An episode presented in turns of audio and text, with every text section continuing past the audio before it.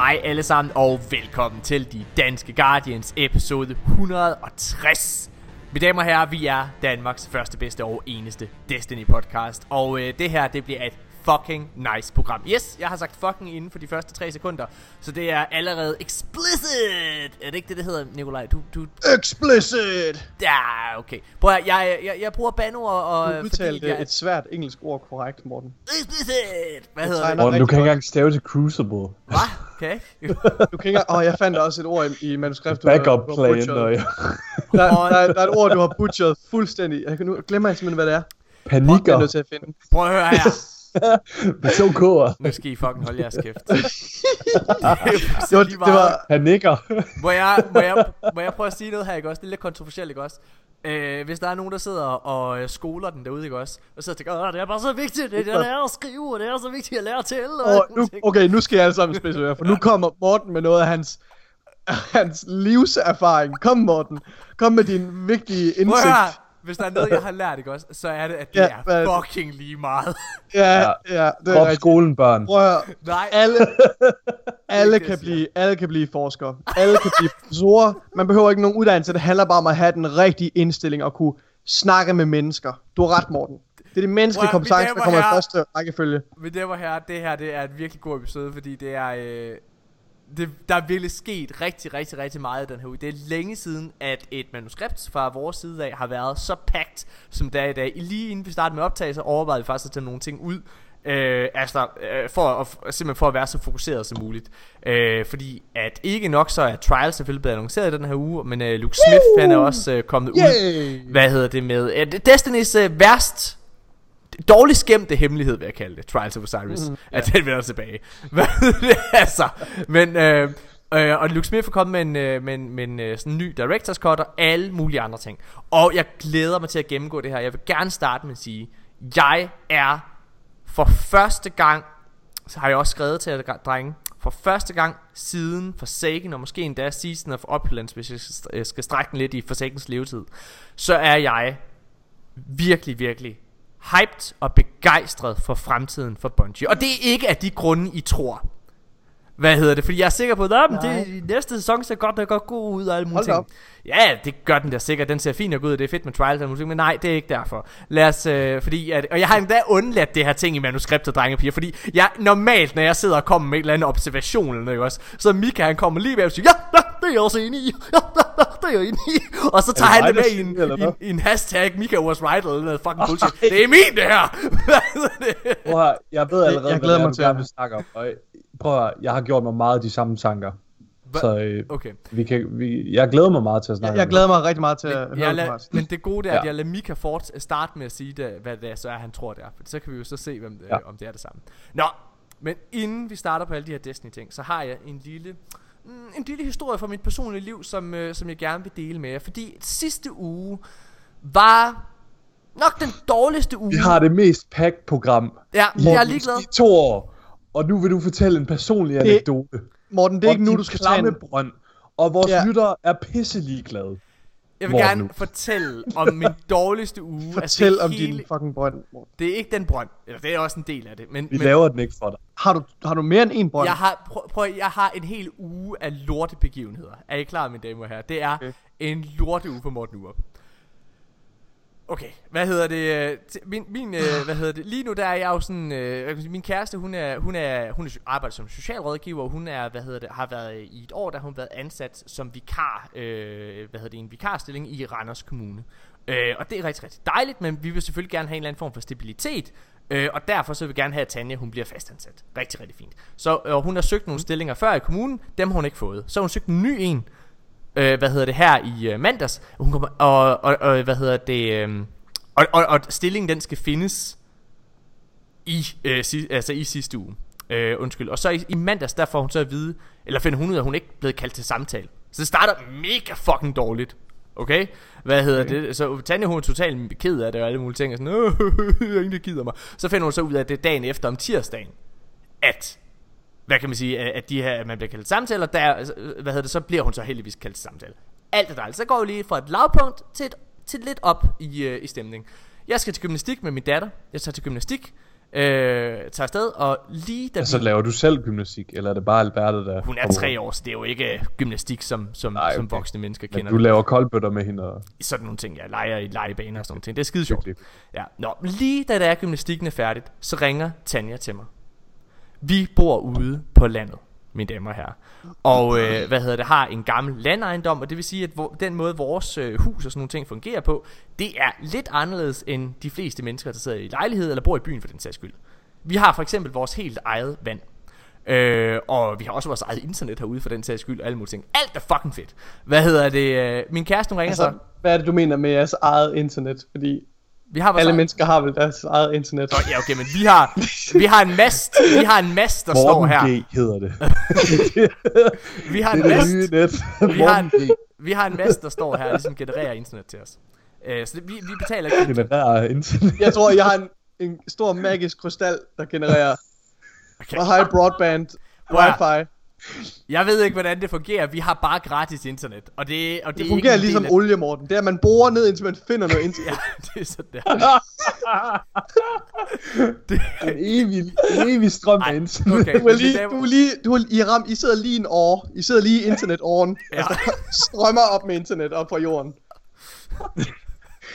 Skab okay. Hen tønderne. Skal, jeg vil gerne skal...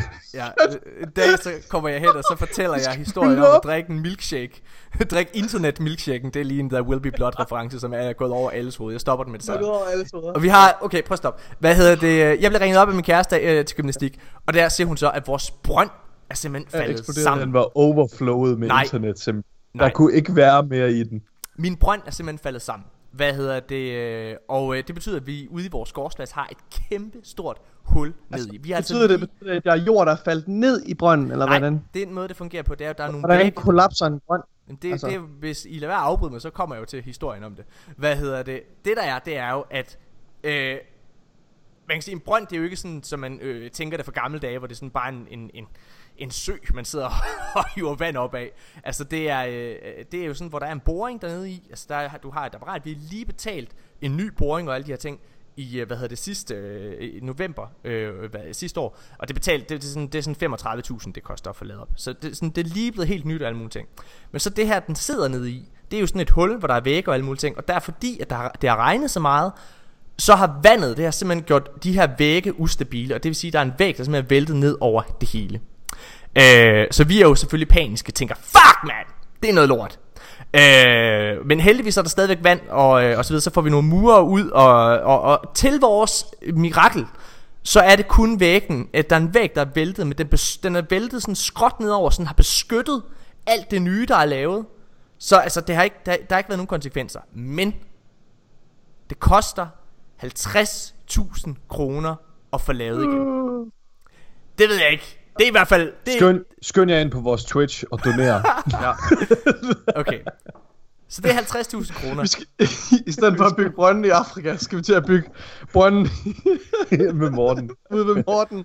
Det er, det er fuck neder. Det er i hvert fald... Jeg synes, det er mange penge. Og, mm-hmm. øh, så dem, dem, dem skal vi ligesom betale for, for det her lavet igen. Og der, der er en masse murer, der sidder og arbejder på højtryk for at få det fikset herude. Alt er dejligt. Dagen efter, om, om hvad hedder det, torsdagen, så er min kæreste til jobsamtale. Og hun får fandme jobbet. Mega nice, tillykke til hende. Så når vi nice. Lige oh. at komme tillykke lidt op til hende, ja. Yes, tillykke til hende. Hvad hedder det? Så når vi lige at komme lidt op i. Nå, men tænker jeg, okay, det kan være vi, vi kommer over det. Så bliver det fredag. Og så laver, så skal vi op og, hvad hedder det. Det jeg har glemt at fortælle i mellemtiden, det er jo at vi har, vi har to biler herhjemme. øh, Og hvad hedder det, den, den ene bil, øh, da jeg er på vej til gymnastik, øh, der eksploderer dækket simpelthen. øh, Hvad Hold hedder hvad, ligesom hvad i Tyskland med, ja, ligesom det vi var på vej hjemme på ja, Tyskland. Faktisk, faktisk, faktisk dæk? Ja, er det den samme bil? Øh, ja, det var den, det var den, ja. Var det det du samme skal dæk? Simpelthen skrotte den bil. Jamen, den skal var det det samme dæk, Morten? Det, nej, Mika, kan du huske, hvad dæk det var? Det var højre forhjul. Jo, ja, højre det var forhjul, faktisk højre forhjul. Oh my god. Nå, okay. Tror du måske, der er, altså... Køst der. Ja. Men Morten, den... hvis det samme dæk eksploderer på et år, ja, altså, så men, er der jo nok noget... Men der kommer jo nye dæk. Ikke også? Altså det er jo okay. Et nyt hjul. Nå, men anyways, så hvad hedder det, der får vi så øh, der, der får vi kørt ind, og så skal vi have, så have to nye dæk. Det er også det er, det er femten hundrede kroner der også, ikke? Du kan også se, så halvtreds tusind plus femten hundrede og så videre. Vi begynder at gå op ad. Det har været en, en ud, ud der er mange udgifter. Så øh, hvad hedder det, øh, skal vi så op og hente den anden bil, øh, altså vores bil nummer to, som har fået nye hjul. Skal vi op og hente om fredagen. Og øh, så laver Morten Urup en klassisk Morten, fordi den måde mit liv fungerer på, det er jo jeg er en kreativ sjæl. Uh, og jeg uh, er meget inde i mit eget lille hoved, hvor jeg sidder og finder på sjove anekdoter og sjove historier og sådan nogle ting, som jeg kan bruge i, uh, i, i noget af det, uh, uh, nogle af de tv-serier eller sådan noget, jeg laver. Podcasten. Eller podcasten. Hvad hedder det? Så, så, jeg, så jeg, jeg, hvad hedder det, sådan doser hurtigt væk og tænker ikke så meget. Så hvad hedder det, da vi er kørt ind for at, hvad hedder det, tanke bilen, så kommer jeg til at putte benzin på den her dieselbil, vi har. Nej, nej, nej, nej, nej, nej, nej, nej. Morten. Morten, du er simpelthen... Jeg ved ikke. I, hvis, hvis der er nogle lytter, jeg, der ikke... Jeg, jeg kender ikke nogen. Jeg har, du er den eneste ven, jeg har, Morten. Der er den eneste bekendte, jeg har, som kunne finde på at hælde det forkerte brændstof på en bil. Altså, det, det tror jeg virkelig, du er. Jeg har aldrig, lige da det er... Altså, jeg når jo at sætte Tanja af. Jeg har, jeg har sat uh, benzin på. Jeg tænker overhovedet ikke over det. Så sætter, kører Tanja hen, sætter hende af ved bilmekanikeren, så skal hun tage den anden bil. Oh, og lige my. Da jeg kører, så kan jeg bare høre, det lyder da, det lyder da lidt mærkeligt. Hvad hedder det?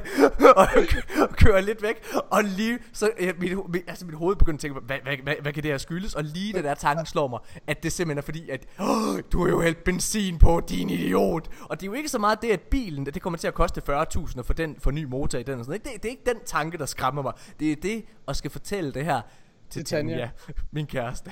Hvad hedder det? Altså, jeg har aldrig, jeg kører, jeg kører ind med den der, siger den her bil, ikke også? Jeg kører ind til bilmekanik, hvor vi lige har hentet den anden bil, ikke også? Hvor Tanja stadigvæk er, hun kommer glad ud. Nej, nej, nej. Og så siger jeg bare, skat, jeg har gjort noget forfærdeligt. Og man kan bare se, hun ved allerede. Hun har, altså jeg har jo totalt skadet otte biler forinden. Altså, så hun ved godt. Nej, nej, nej. Hvordan kan du blive ved med det, Morten? Hvad, hvad skete der så? Tanja, hun var meget, meget vred på mig i lang tid. Det var det. Jeg tror, jeg tror, men altså, super så varmt det her. Det her, det var, det var en lort uge. Det var en meget, meget dyr uge for mig. Så, så giv til vores Twitch. Øj, var det, nu skal vi skynde os at forlade nogle flere tv-serier. Er der nogen, der vil have noget af G G Horsens merchandise? Oh my god, Morten. Okay. Nå, det var min uge. Havde I en god uge sidste uge? Altså, den var i hvert fald bedre end din. Det er helt sikkert. Ja. Den kan ikke hoppe op. jeg, jeg bliver nødt til lige at, at, at spole lidt tilbage. Du sagde her, at du havde ikke nogen venner. Ej, jeg har ikke nogen bekendte. Betyder det, Mik- Nikolaj, at du omplacerede mig fra at være ven nej, nej, til bekendt? Nej, nej, jeg, men, jeg mente mere bare, altså alle de mennesker, altså, du ved, venner og bekendte, du ved, det var det, jeg mente. Ja. Altså sådan, for, for, for at udvide kredsen, ah, det der mennesker. Okay. Jeg, det kunne godt være, det var sådan en downgrading on the fly. Ja, jeg sad og ja, tænkte, ja. Jeg slår op med dig som ven, Morten.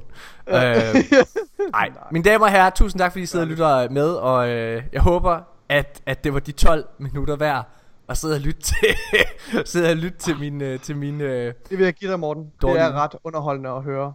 Om dine fuck-ups. Men det er også fordi, at jeg er sådan en arrogant person. Altså, jeg er, så, så når det er, at det går dårligt for mig, så sidder man som lytter lidt og tænker, ah, hvor er det dejligt, at den skider ikke, ikke altid har det fedt. Hvad hedder det? Det gør jeg i hvert fald. Ja. Men der, drenge og piger, I er selvfølgelig tunet ind til, til den her podcast, fordi I gerne vil høre om Destiny-nyheder. Og for filan, hvor har det været en fed uge. Som, som jeg nævnte i starten af episoden her, så er øh, det her en af de mest packed manuskripter, øh, jeg har skrevet i, i meget, meget lang tid. Øh, ja. Det er selvfølgelig også fordi der er så mange stavefejl til synligheden, så ordene tager lidt mere plads. Nej. Ja, det er en rigtig børnebog. Der er også en masse billeder ind, så det fylder lidt mere. Der er faktisk billeder inde i det her. øh, No. Okay, men lad os, lad os starte med den, den, den første og også største nyhed fra sidste uge. Mm-hmm. Og det er selvfølgelig, at Trials of Osiris officielt vender tilbage nu. Ja. Uh, jeg vi har gået og spekuleret i mega lang tid, og vi har gået og, og gerne vil have Trials i sindssygt lang tid. Så altså, det, er jo, det, er jo... Det, det er jo rart, at vi endelig får det nu. Ja, men altså, det har jo været, det har jo været uh, datamined og ham der ginser og alle ja, ting. Altså, øh, det har været under opsejling i lang tid. Og jeg holder stadigvæk på, det vil jeg bare lige sige, jeg holder stadigvæk på, at jeg synes, det er for sent, det kommer. Men mm, yeah. better late than never. Øh, og jeg, jeg kunne godt tænke mig, at vi prøver at tage, øh, snakke lidt omkring vores umiddelbare reaktioner. For jeg skal være helt ærlig at sige, da det er, at den her trailer kommer, så er jeg ikke super begejstret som det første. Fordi den her trailer, der, der, hvad hedder det, den sidder og snakker omkring værdien i Trials, og, og hvorfor det er et fedt game mode og alle mulige ting. Alle sådan nogle ting, som hardcore Destiny-spillere, der har spillet D et, og også første år af D to, ved. Mm. Og det de sidder og, øh, hvad kan man sige... Øh, og få tilbage, altså jeg har, jeg har jo også spekuleret i, kan man sige her i podcasten, at det Trials der vil komme, det tror jeg faktisk også Mika og Nikolaj har været ret enige i, hvad hedder ja. det, men at det Trials for Osiris der vil komme tilbage, det ville nok bare blive en en til en udgave ja. af D et. Vi har, øh, vi har snakket rigtig meget om, at hvis Trials kom tilbage som en en en til en oplevelse, så er der simpelthen gået for lang tid også. Ja. Øh, og, og der er jeg enig, altså jeg glæder mig rigtig meget til at spille Trials, utrolig meget, men der er simpelthen gået for lang tid til, at det bare er en, en tilsyneladende en til en mode, vi får igen nu. Der skulle simpelthen have været noget nyt, der skulle have været lidt, lidt, lidt nytænkning, lidt udvikling. Ja, sådan, øh, sådan, sådan, men, sådan. Men vi glæder os i hvert fald. Jeg er et helt andet sted på spektret, Mika, øh, lige nu end dig faktisk. Jeg er meget, meget tilfreds med det, vi får, men det kommer vi øh, hmm. til lidt senere. Jamen, jeg er også utrolig tilfreds, det er slet ikke det, jeg siger. Jeg siger, at det vi har snakket om førhen, det har været, at der er simpelthen gået for lang tid til, at det kan være en en til en, der kommer tilbage. Og på den front, der kan man ikke være andet end skuffet, synes jeg. Øh, det, det, ja, altså, det, jeg, det var jeg, øh, lige da det blev annonceret, som sagt, der var jeg meget skuffet, øh, fordi mm. det bare var det. Ja. Men, men, men, øh, men der kommer nogle andre nyheder i den her uge, som, øh, som gør det her helt okay. Det kommer ja. vi til senere. Ja. Hvad hedder det? Øh, men det, der kommer tilbage, det er altså en til en. Trials for Destiny et af, det er endda tre gamle Destiny et maps, der kommer med. Anomaly, The Cauldron og Exodus Blue. Tre fremragende Trials maps, hvis jeg selv skal sige det. Uh, jeg kunne ja, personligt rigtig godt lide uh, Jeg kunne personligt rigtig godt lide uh, Cauldron, faktisk. Uh, jeg ja. ved godt de fleste. Jeg har virkelig også gode minder om Cauldron. Altså det er sådan også fordi der var spooky Trials lige i den. Præcis. Kan jeg huske den gang hvor ah, ja, med ja. den der edderkop der kravler ned over skærmen og sådan ja. noget. Det er virkelig fedt. Jeg elsker også en map som Exodus Blue. Altså det, det er sådan en helt øh, beta, det er sådan en beta map. Og det er der jo øh, nu siger min kæreste lige farvel øh, til mig. Eller farvel. Hun, hun forlader mig simpelthen på grund af det med brønden og bilen og så videre den. Nej. Hun, har, hun, har hun pakket sine kufferter? Nej, jeg tror bare hun skal op og sove. Nej, nej, nu kommer hun der med en kuffert og Albert i armen. Ja. Og nu kører hun i den ene bil, vi er tilbage. Du kan køre efter mig, hvis du kan, Morten. Nej, hvad hedder det?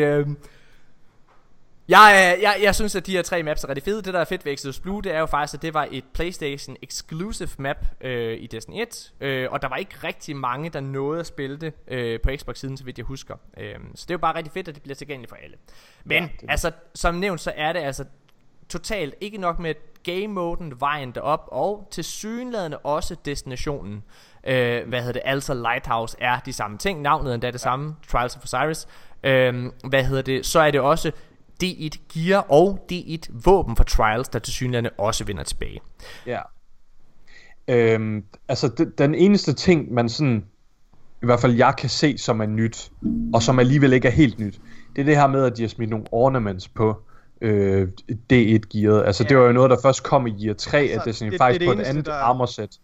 Men det er det eneste der ligesom gør det her D et armorsæt vi får tilbage oh. øh, sådan nyt og shiny. Jeg skulle lige sige, men, du taler vel ikke om Trials som helhed, du taler kun om armorsættet. Ja ja altså, lige præcis, ja, bare, ja. Bare, med, bare med armor ja. inde i, øh, i Trials ja. øh, som er mega fedt. Og øh, er det, det er ikke... tilsyneladende sådan at hvis du nu går flawless en uge, så øh, lyser dit gear op den, den efter ja, de siger så. I deres uh, lille Vidoc, der siger det sådan, hvis du går rundt på tower, og du er gået flawless, ja. så vil alle, der er tæt på dig, de vil vide, at du er gået flawless. Ja, men, men, men, men de understregede også den pågældende uge, så det, ja. det, det, det kommer også til jeg at tror, afspejle, det... hvornår du har fået det, så du ikke er i tvivl om, hvilken ja, ja. uge du har fået det. Det er, ligesom, øh, det er ligesom den der aura, der kom øh, Destiny med, med Destiny to Vanilla, hvor at hvis du spillede Prestige Nightfall, eller Cloud Rated, eller sådan, så havde du også sådan en aura rundt om dit hoved ja. i et stykke tid.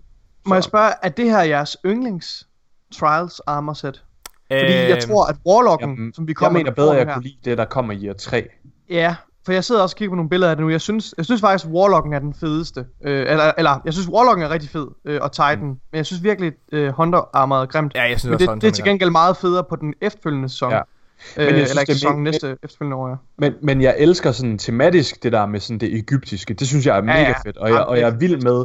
at der kommer sådan noget ind i Destiny igen, fordi Destiny to har haft rigtig meget armor, der bare er sådan lidt, det er bare sådan, det er bare armor-agtigt. Der, der mangler lidt mo- nogle gange de der tematikker, som var med Destiny et, med, med Hive og, og egyptisk og så videre.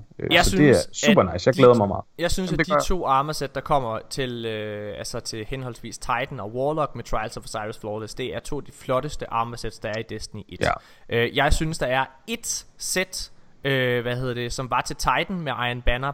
øh, PlayStation havde nogle helt eksklusive oh, ja. gearsets, og der var der et eksklusivt gearset i Iron Banner til Titan, som jeg synes måske er det flotteste Titan-sæt. mm. Men den mm. her uh, Trials, det var sådan noget ridder, ja. ridderarmer, ikke? Ja, men, det var super. Men Mika, i virkeligheden det pæneste Warlock Trials armorsæt der har været, det var fra Trials of the Nine. Var det ikke det? Ej, Nej, undskyld, det ikke Warlock, nu, snak, nu mener jeg Hunter, Hunter. Øh, Jo, det tror jeg, jeg vil sige. ja. Jo, jeg kunne rigtig godt lide Trials of the Nine Armor også. Anyways. Det bliver i hvert fald nice. Altså, jeg glæder mig rigtig meget. Jeg glæder mig til at se, hvad de også kommer op med i fremtiden i Trials. Ja, yeah. yeah. øh, det er jo noget, vi kan snakke lidt om. Øh, hvad hedder det? Jeg tænker, vi lige går lidt videre. Noget, der jeg synes, der er rigtig fedt, det er, at de fortsætter med at gøre Trials of Osiris til et weekend-event. Det, mm-hmm. det kommer til at blive ja. igen. Yes, please. Kommer weekend-ritualet tilbage. Og det er jo altså, i Destiny et, der var der to årsager til, at du glædede dig som Destiny-spiller til weekenden. Det var, at Sir, han kom med hans øh, unikke inventory. Øh, ja. Og så var det, at øh, Trials of Osiris vendte øh, tilbage. Det var, det, det var virkelig, virkelig en begivenhed. Øhm, mm. Og... Øhm, Og jeg, altså jeg husker tydeligt den aller, aller første gang, at Trials of Osiris kom i Destiny et. En fredag, hvor dig og mig, vi sad og spillede. øh, Nikolaj, jeg tror jeg har fortalt historien mange gange her i podcasten. Mm, det har du. Men ja. hvad hedder det, dig og mig, vi sidder og spillede Trials med en fyr, der hedder Phileman. Og, og hvad, hvad hedder det, og vi... Phileman! Åh, oh, det er længe siden. Jeg udraderer dem. Jeg har beregnet den optimale strategi. Jeg har sat de optimale mods på, så jeg kan yde den højeste D P S. Hvad hedder det? Det der er, det er, at vi sidder og spiller Trials, og vi, vi, der er ingen i communityet, der helt har fattet, hvad Trials er, og hvorfor det er fedt. Men, øh, men mig og Nikolaj, vi har simpelthen vi har købt boons og alt muligt lort, og så ender vi med at få syv wins, ikke også? Og vi går i Lighthouse, men Fille, han har ikke, han har ikke aktiveret hans boons, så han... så han går ikke i Lighthouse. Så mig og Nikolaj, vi er i Lighthouse første gang øh, ja. sammen. Det var virkelig en unik oplevelse. Okay, øhm, nice. Så det bliver rigtig fedt. Det, det, det, det tror jeg er noget, der kommer til at give noget, noget liv til Destiny, hvilket også er en af årsagen til, at jeg synes, at jeg er sådan en lille smule tændt på, på, på Destinys ja. fremtid. Også, også mm. bare, øh, ikke bare for sådan, som, som os, der sidder og spiller det, men også bare sådan generelt Destiny udadtil, øh, sådan, øh, hvor meget vi fylder ind på Twitch og så videre. Det glæder ja. mig også meget til at se, om, om det kommer til at få lidt af den samme vind igen. Det tror jeg, jeg tvivler på det. Fordi at Trials, det var så unikt dengang, og der manglede lidt øh, altså store streamer i Destiny. Så de kom meget frem i, ved hjælp af Trials dengang. Altså som jeg har sagt før, så jeg, jeg, jeg tror, at det der kommer til at ske, det er, at øh, der kommer til at være en nostalgifaktor, der spiller ind de første to uger. Og så tror jeg, at Trials er forholdsvis stor, og så dør det langsomt ud efter det. Øh, altså fordi, at det, det, det kan ikke compete. Altså som du sagde, Mika, der er ikke kommet noget nyt til bordet her. Øh, og, og det er lidt det, det der mangler. Så det, så det folk mm. kommer til at spille og genspille, det er ren nostalgi, man sidder mm. og spiller. øhm, Anyways, men de er ikke kommet til det allervigtigste, som, eller faktisk ikke det allervigtigste, men en stor ting, der var med Trials. Må jeg godt sige det? Ja. Please.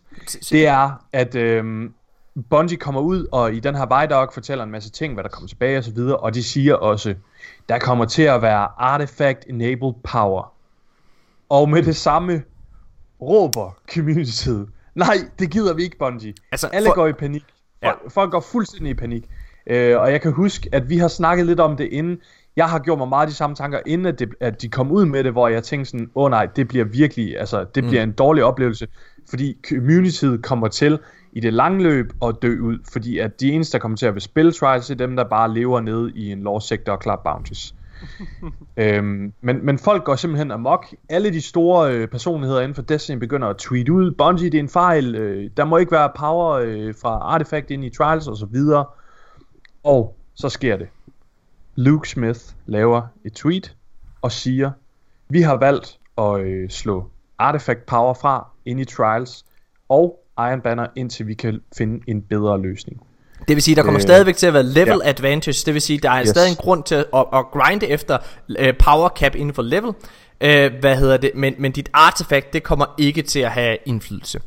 Og det er jo den optimale løsning, synes jeg. Jeg ja. er så glad for den her ændring. Jeg var så ærgerlig over det. Det tog super meget af min hype af for ja. Trials, der blev annonceret. Der var sådan, åh oh, fedt, Trials er nice, nice, nice, wow, wow, wow, fedt. Power, okay, så jeg skal grind min røv af for at have en fed oplevelse. Det har jeg ikke lyst til. Det er simpelthen ikke uh, the time effort værd. Uh, så jeg er så glad for det her, og det, ja. det er stadigvæk, der er stadigvæk en lille gulerod ved at grinde noget power. Fordi det er også fedt at komme ind i Trials og se, okay, jeg er niogfirs, så der er et lille race i starten af sæsonen og så videre. Prøv, nu, nu, jeg har sagt det øh, før, ikke øh, i podcasten, så vidt jeg husker, men på vores stream har jeg sagt det mange gange. Nu, nu får man den lige her, måske for første gang for nogen. Jeg synes artefaktet i Destiny to er et kæmpe stinker.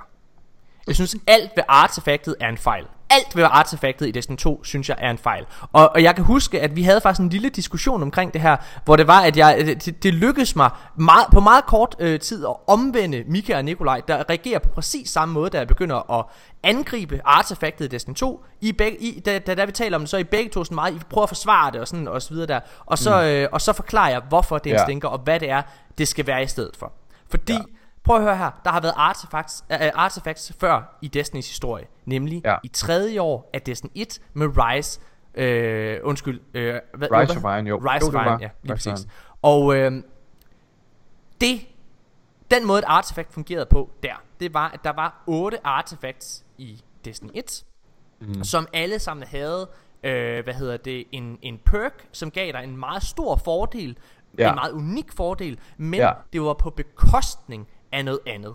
Og der var ja. to ting i nogle tilfælde, nogle ja, ja. tilfælde. I nogle tilfælde. Ja. Men men det der var fedt ved det, det var altså at du sad for det første havde du en grind på at få øh, altså du skulle i starten så skulle man sidde og vælge om hvad for et hvad for et artefakt er det man går efter og så videre der man skal gå mm-hmm. efter den der passer bedst i en spilstil, og det er jo først efter otte uger at man kunne have alle otte. Hvad hedder det? Mm. Så der var der var rigtig meget at grind efter og spille for, og du med det samme kunne du mærke en unik fordel. Og det var ja, meget... og det var og det var relativt simpelt. Det var super simpelt. Gå ind og læs hvad den gør. For eksempel så står der en her remove sprint cooldown completely eller øh, fjern dit super. Du får to melees og to granater. Det er sådan nogle ting det vil gøre. Det øh, super simpelt. Det der er problemet med øh, med hedder det med det her øh, ved artefakt. For det første så synes jeg at det her med level tingen her er fuldstændig ligegyldigt. Jeg værdsætter at Bungie har prøvet det, og jeg værdsætter at de har eksperimenteret med det, men det skal ud. Jeg elsker at power matters i Destiny, øh, i Destiny. Det gør jeg. Og jeg synes fortsat det skal være en ting, men jeg synes at de skal hæve level cap'et meget mere end de gør. I stedet for at gøre det her med at de kun hæver det med ti levels, så skal de gøre som de gjorde i Destiny et, hvor de hver enkelt øh, det var så expansions der var i de her tilfælde, så blev det hævet med tredive levels. Ja. Det gjorde altså det gjorde at de her øh, hvad kan man sige øh, PvP endgames som Trials og Iron Banner, de altså de, de havde en længere levetid. De havde en længere levetid. Ja, de havde en længere ja. levetid, men de havde også de havde også det her med at når det var at du var en passioneret spiller, så nåede du at mærke at du blev belønnet for dine efforts. Ja. Det og det ja. synes jeg øh, det synes jeg er vigtigt. Øh, men jeg synes mm. simpelthen jeg synes at det artefakt der er nu er simpelthen for uoverskueligt. Jeg gider ikke. Jeg begynder at kede mig med at sidde og læse på alle de her mods og alle mulige ting. Ja. Ja, det er fedt der er nogen der synes det er nice. Øh, jeg synes at det er for rodet. Jeg synes det er for øh, jeg synes det er for for, for kompliceret. Mm. Ja. Jeg er enig. Øhm, okay. Altså artefaktet som det er lige nu i Destiny to, det har øh, rigtig meget potentiale, og det, det synes jeg også dengang det kom frem, der, der var vi også meget positive yeah. på de ting. Wow, mega fedt customization, øh, R P G elementer og så videre. Men lige nu, som du siger Morten, det er simpelthen for rodet. Det burde være mere streamlined, det burde være mere simpelt. Det burde måske være nogle passive bonusser du simpelthen valgte, i stedet for at jeg skal ind og vælge en mod der giver mig ekstra glimmer, når jeg dræber en kabal, som jeg så skal putte på min arm, ja. eller Ej, ben, eller whatever, det hvor det er, ikke? Det er sådan, det, ja. det, det, er sådan det, er ikke en, det er ikke en sjov oplevelse for mig. Jeg mærker ikke noget sådan impact lige med det samme, og jeg kan godt forstå, hvis man aldrig har mærket de her artefakter, som var i Rise of Iron, hvis I sidder og tænker, hvad er det for noget? Prøv at høre, de ændrede hele din spillestil. Det var, det var nærmest sådan en, det var en, en passiv, exotic effekt, ja. du fik på din ja. Guardian. Morten, du overbeviste mig lige så snart øhm, du fortalte, ja. du mindede mig om, at de havde været der, de der... Altså det er sådan, det, er sådan, det her artefakt, der er lige nu, det har potentiale, men i forhold til, hvad der var i Destiny et i Rise of Iron, så blinder det fuldstændig. Altså, men tror I, det er svært at balance de der artefacts, der kommer med Rise of Iron? Tror I virkelig, det er nej, det, der er det større problem med det? Nej, tror jeg ikke. Altså, skulle, de, skulle de have nogle lidt mere subtile effekter? Jamen det snakkede de aldrig om dengang. Nej. Vi havde altså, heller ikke noget problem med det, nogen af os altså, og, og det der var fedt ved det, det var jo, vi havde jo alle sammen muligheden for at, at tage det på. Det var jo ikke, det var ikke sådan ligesom det kan være i nogle tilfælde med våben i Destiny og Destiny to. Altså hvor der er et, jamen fuck man, ham der han har bare det helt rigtige roll på øh, den der Erenzel. Altså bare for ja. at tage Erenzel også. Ja. Så han, han har en fordel jeg ikke kan få, fordi jeg har ikke været så heldig som han har og, og så videre. Men, men de her artefacts her, de var tilgængelige for alle. Der var et begrænset antal af artefakter, der var otte som ja. sagt, ikke også? Men alle kunne, havde mulighed for at gå efter dem. Der var ikke noget, der var gemt væk. Og så ville du med det samme have samme fordel som dine modspillere. Ja.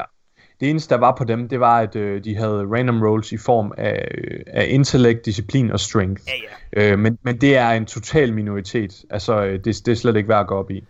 Jeg vil ønske, at det var sådan her i Destiny to også. Og jeg, jeg håber på den lange sigt, at der kommer et lille rework af det artefakt her. Noget af det, som folk... det spiller ikke lige nu. Nikolaj, det gør det ikke. Nikolaj, Nikolaj du, du kom med den her sammenligning, da vi talte ja. om det på, på stream. Og det var, at ja. i Destiny et...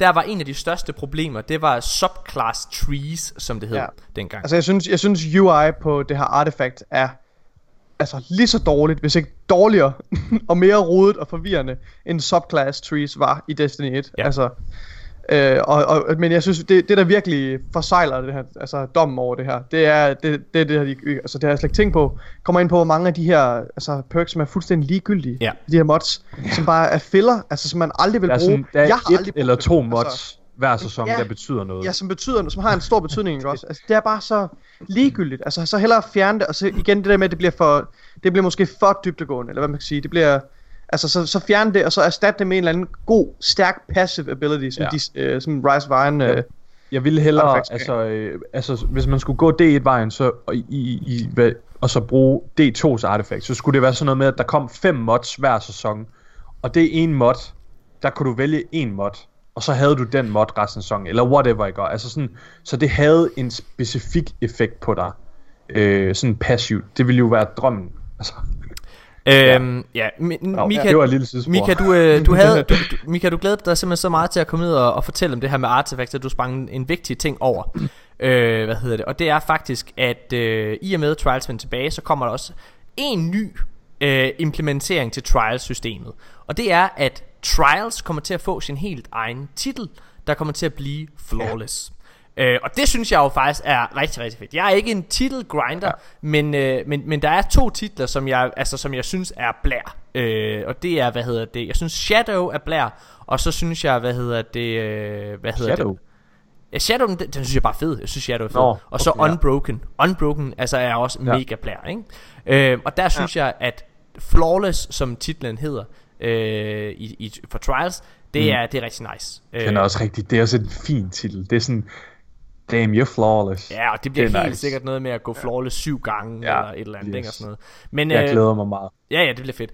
Øh, og det tyder jo så også på, at der måske kommer en, ja, der formentlig kommer to titler i næste sæson. Ja. Øh, hvad hedder det? Fordi Season Pass-modellen også har en titel jo. Men mm. lad os lige blive ved Trials of Osiris en lille smule, fordi lige da Trials blev annonceret, så skabte det kaos i Destiny-communityet. Og det var mange forskellige ting øh, der, der var kaotiske, fordi at der var meget de ikke fortalte i den her Vidoc. For det første så var der artefaktdelen der, som vi lige har talt om, der skabte kaos og forvirring og bekymring omkring Trials-oplevelsen. Men hvad hedder det, det der er, det er at det blev også annonceret af D M G igen i en Twitter-annoncering. Ja. Altså, øh, som et, ikke, engang, ikke engang et post fra ham selv, men en kommentar til en, der stiller et spørgsmål. Yes. Der, der, bliver det, der bliver det sagt på meget kryptisk vis, at Trials of Osiris bliver free to play. Fordi det er lidt den indikation, der ligger i, i Vidocken. Og, øh, og der fortæller, hvad hedder det, D M G så, at, at, at det bliver free to play. Øh, han, siger, han, han svarer i en kommentar, hvor, hvor der er en, der spørger om det her, så siger han... Uh, altså der kommer til at være require, requirements to unlock the mode, altså trials moden. Det vil sige der er nok en lille quest du skal gennemgå, men ja. hvad hedder det? Altså men det er faktisk mest for at prøve, uh, sådan prevente folk til bare at hoppe ind på en account. Ja. Men det og det er jo her... det er jo selvfølgelig med henblik på folk der ligesom vil snyde, ja. uh, for at folk ikke bare kan lave en ny burner account, gå ind og cheat og carry en eller anden i Lighthouse. Nemlig. Uh. Ja. Så, yeah. så det bliver sådan en, en vi formoder det bliver en, en altså en lille quest. En lille quest. Jeg tænker også det er en, mere, timer en, måske, en, en time eller, eller to. En time. Ja. Men den bliver i gåseøjne free to play, og, og, altså, og grunden til at sige, at den bliver free to play, det er fordi, at selvfølgelig bliver den free to play. Altså det, det, det tror jeg ikke har været altså, det, det, det, det, altså den, den største overraskelse for folk, fordi at alt PvP i Destiny er free to play. Altså, men det der er, det er jo at for eksempel Iron Banner, som også er free to play og tilgængelig for alle spillere, uanset hvad, hvad for en expansion man har købt.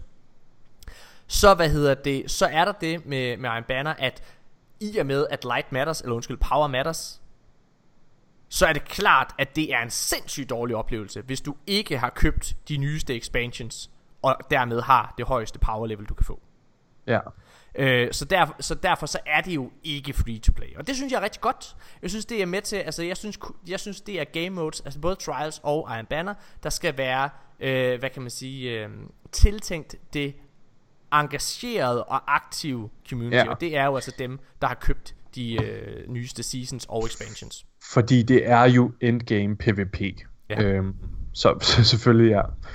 Men Mika, hvad hedder det, øh, vi, vi to vi nåede, jeg, jeg prøvede at få en samtale op omkring det her ja. dag, hvor vi sad og spillede, og det, kunne ikke, det skete ikke, fordi du sad og lavede et raid, og, ja, vi, sad og, rated, og, og vi ja. blev ved med at tale forbi hinanden, og, og vi har ikke øh, kunne ku, ku følge op på den. øh, hvad ja. det? Men, jeg har faktisk bevidst ikke fulgt op på den, fordi okay. jeg vil rigtig gerne øh, snakke om det. Ja, men nu, øh, der er ikke så meget at snakke om, fordi at der er en øh, fransk community manager, der går ind og, og kommer med svaret på det. Men det der det, eller ej, du skal lige læse det op på fransk. Ja, men det vil jeg gerne. Det vil jeg gerne. Jeg har jo faktisk La saison n'empare at PvP.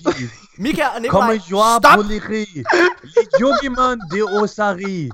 Sera une activité parmi. Vi er slet ikke vi er ikke kommet til ham med den franske. Det blanding af tysk og jeg elsker Osiris på fransk. Hvad sker der for? Le judgment de Osiris. Okay, Mika, stop. Vi er ikke kommet til ham endnu. Vi er ikke kommet til ham endnu. Tak.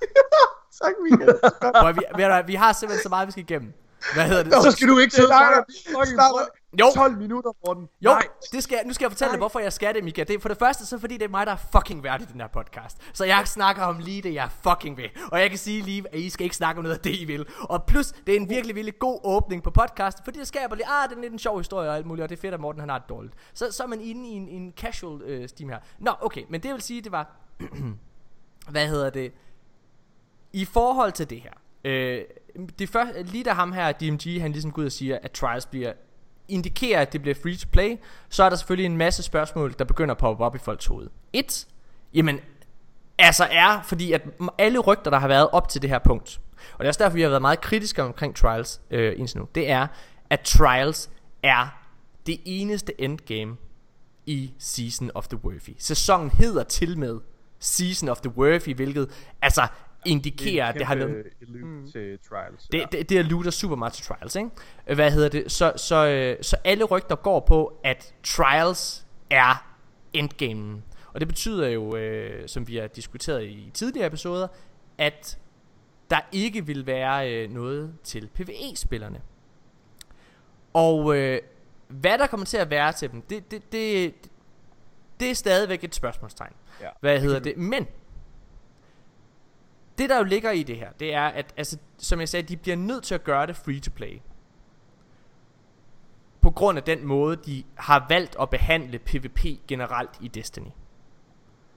øh, og, og som jeg også forklarede lige her tidligere, så selvom at det i gåseøjne er free to play, så er det det jo ikke alligevel, fordi du kan ikke gå ind og spille det, hvis du bare lige har downloadet den gratis version. Så bliver du ødelagt. Du har ikke en chance for at komme i Lighthouse. Det har du ikke. Det er ligesom at sige, at det er gratis at være med til paintball med sådan nogle dudes, der har spillet i tyve år og har vilde våben og alt muligt. Og ja. Du kommer med sådan en lille vandpistol. Det, det, det tror jeg er en dårlig metafor. Nej, det var rigtig komisk. men, øh, men, men, men, men der er i hvert fald mange spørgsmål, der begynder ligesom at, at poppe ind i mit hoved. Øh, ja. og, og, og det er, det er jo dem, hvordan er det så, de har tænkt sig at, at behandle, øh, hvad kan man sige, øh, hvad kan man sige, fremtiden. Og nu, ja. nu tænker jeg, nu tager vi lige ham her, fordi et par dage efter, den otteogtyvende Øh, hvad hedder det, februar, mm. der er der igen, vi roser tit Bungies, øh, hvad hedder det, evner til at kommunikere og være hurtige på pletten og alle mulige ting. Men jeg synes den her uge, fordi der har været så mange informationer, så synes jeg, der er meget, meget vigtige informationer, der er blevet undladt, ja. Og de steder, de er kommet ud, det har været på altså mærkelige platforme. Twitter-kommentarer og Twitter-opslag og en Reddit-tråd eller sådan noget underligt. Svaret på om der er p- om der er P V E content og så videre, ikke også? Det får vi faktisk fra en fransk ja. altså Twitter-profil. Jeg vil, ja, jeg vil bare lige sige, jeg vil bare lige sige, inden øh, inden vi slagter dem fuldstændig. Øh, det kom faktisk ud i øh, Torben aften inden. Øh, men jeg tror bare, vi først så det Nej, torsdag ikke, eller der, der, der står fredag, det er free to play, det er rigtigt, men ikke det jeg sidder og spørger om jo. Der står ikke noget omkring at det er P V E orienteret. Nå. Det står sgu ikke i Torben du. Øh, der står her: All of this Trials of Osiris talk may have some of you wondering if there's going to be P V E content coming next season. Yeah. Luke mentioned we have more info coming and there will be plenty to do for players who prefer to take on the minions of the darkness. Men Mika, du er en Altså du har spillet Destiny siden to tusind og fjorten. Du ved mm. også godt at Bungie altid player det her øh, altså højt op. Og jeg ja, vil bare lige sige, der er ja. endnu ikke noget svar. Altså plenty to do. Og Nej, nu kommer det er rigtigt. Altså det her, det er mere bare sådan et hint. Det er bare sådan, åh bare roligt, der skal nok også være noget til jer. Altså det, Men, det er rigtigt, fordi det er først igennem ham her, den franske journalist, eller undskyld community manager, at vi får et, et, et, et, et, et faktisk svar, som du yes. Det er rigtigt. Det er Hvad rigtigt. hedder det? Fordi at altså, i bund og grund, så mere, meget man kan lave som P V E-spiller, det kan i bund og grund godt bare være, jamen der kommer noget unikt loot, for eksempel til Escalation Protocol. Der kommer ikke, altså det vil sige, i det tilfælde, så vil der jo ikke komme en ny game mode, som der har gjort i de forgangne sæsoner. Der vil mm. bare komme noget nyt endgame loot, hvilket jeg personligt også ville synes var fint, men det er helt klart, at lige nu, alt efter hvor meget content der kommer, P- til P V E og, og, og så videre, så er Bungie jo lidt en sjov situation, fordi Trials of Osiris har unægteligt kostet noget for dem som øh, selskab og ja. producere og få tilbage.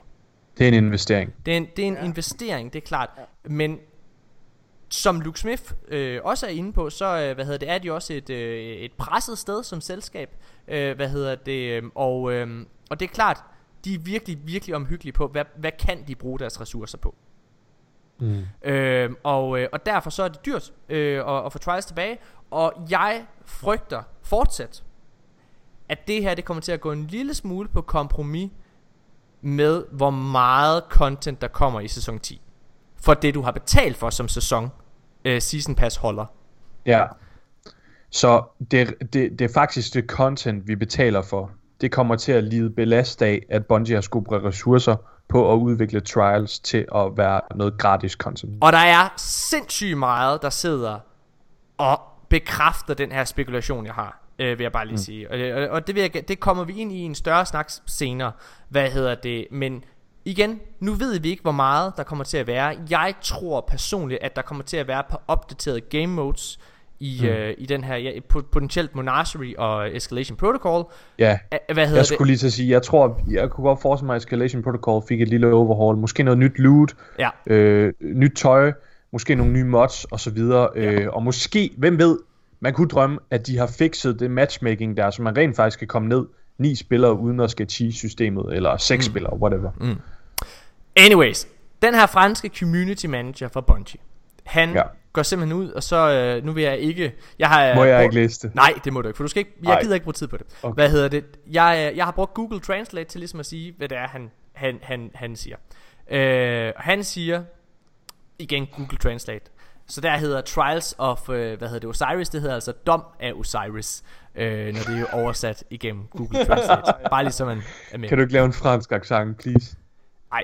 Øh, lad det være klart. Sæson ti er ikke P V P-orienteret, som jeg kunne læse. Det vil sige, som han har forstået, som fransk... Nu er det mig, der lige går hen og oversætter for ham, ikke? Det vil sige, som han har forstået ud fra de guidelines, de har fået, og med det, der er i vente, så forstår han det ikke som om, at det er P V P-orienteret. Mm. Øh, han ved tydeligvis mere, end vi gør. hundrede procent Selvfølgelig gør ja. han det. Hvad, han er community manager. Øh, Dom af Osiris var blandt... Øh, vil være blandt... Hvor du at sige? Vil øh, blandt andet være en aktivitet. Altså det vil også være en aktivitet, men det er ikke det eneste. øh, Og så siger de at dommen, altså Trials, er ikke en del af sæsonpasset. Og det er selvfølgelig fordi det er free to play. Og hvad hedder det? Og så fordi mange af jer er Mange af jer er bekymrede for snydeproblemer i Trials. ja. Æ, ja. Det er bare sådan en hey vi lytter. øh, Og vi har en masse ting i rørene vedrørende denne bekymring, og vi vil fortælle dig om det snart. vi, vi venter på din feedback om dette emne. Jeg så din feedback om artefakten og dens powerbonus. Vi vender tilbage til holdet. Okay, igen, Google Translate er ikke perfekt. Øj, det man ligesom kan tage med, det er så sjovt. Det man kan tage med i det her, det er selvfølgelig, og det kan vi også se på den måde, at Bungie med det samme egentlig har lavet en plan om, hvordan Trials kommer til at være. Altså det kommer til at være power enabled med deres artefakt, men lige så snart de hører negativ feedback, så går de hen og ændrer kurs med det samme. Mm. Og det er lidt det samme han, si- han siger øh, på dårlig Google Translate her. Altså når det er at de begynder at høre, hvad hedder det, problemer og så videre, så går de ind og tilpasser sig omkring det. Så det er noget de gør løbende.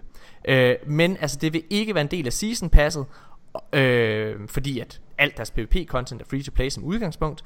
øh, Hvad hedder det øh, Og det vil ikke være en PvP orienteret sæson.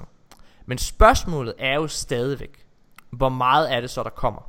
Ja. Hvor, meget... Hvor meget kan vi forvente? Hvor meget kan vi regne med, at PvE kommer til at fylde i næste sæson? Specielt fordi, at altså, Trials er gratis, så vi må gå ud fra, at vi også får en bang for, for buck, ikke? Altså, at vi, vi får et eller andet at spille for. Hvis det er, at, tr- at Bungie ikke går ud og kommer med en ny PvE game mode eller et eller andet, et eller andet hvor det altså ligesom med Sundial og hvad hedder det, vækstefændelse. Selvom jeg synes det er dårlige produkter og personligt, så vil jeg gerne ændre det. Altså jeg, det, det, det, det er en helt anden snak. Altså jeg i, i bund og grund så vil jeg langt hellere gå ind og, og tilpasse og opdatere de eksisterende øh, hvad hedder det, game modes der er i spillet og give dem nyt loot. Altså, men jeg tror at der vil være rigtig rigtig mange spillere derude der har vendede sig til, at det er den her måde de kan se, hvad de, be- altså, hvad de har betalt for.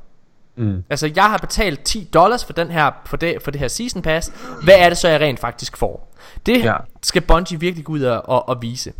Ja, de skal være meget klar i spyttet. Og jeg håber at der er noget, altså, der er noget rent faktisk substantielt øh, at, at give sig til en sæson. Fordi selv hvis der kom en, en ny Sundial, altså en, en nederen P V-aktivitet. Mm. Ja, jeg sagde det. Øh, så, øh, så, så skal den altså være der. Der skal være et eller andet der giver os til. Der skal være en følelse af at vi har brugt vores penge ordentligt. Man kan ikke gå ud og sige at Trials er gratis. Nej. Og, så, og så, så alligevel bruge det lidt som en Øj, men husk nu den der sæson, den var mega fed, fordi der var Trials. Hvordan tror I, hvordan tror I to at Bungie har finansieret Trials? Altså hvis, fordi at hvis man, altså enten så har de taget Whisper pengene fra Season Pass. Enten har de taget pengene fra Season Pass, eller også er det en investering de selv har lavet i, øh, i studiet, ja. Eller noget tredje. Jeg tror det er en investering fra studiet selv, øh, og måske også lidt et uh, passion project, kunne jeg forestille mig. øh, Ikke at det er noget der er blevet betalt gratis, eller at det er noget øh, udviklerne selv har lagt timer i ved siden af. Jeg tror, Men jeg ikke tror, det er et passion project. Det tror jeg ikke. Nej, Jeg tror ikke, jeg tror ikke det er finansieret af af arbejdsmoral. Jeg tror det er finansieret af øh, at de har fyret nogle højprofils medarbejdere. Nej, det er det ikke.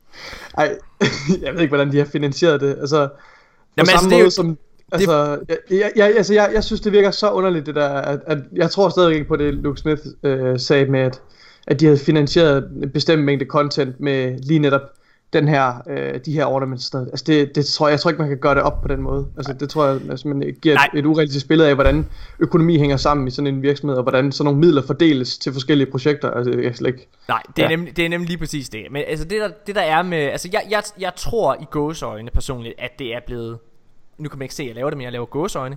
Jeg tror i gåseøjne at det er finansieret altså via de her øh, altså via Eververse ornaments og sådan nogle ting. Det tror jeg personligt. Jeg, mm. øh, men problemet er mm. at uanset hvor mange bon, penge Bungie får og, og det der er ved Eververse, det er jo at det er jo en Det er jo en randomiseret indtægt.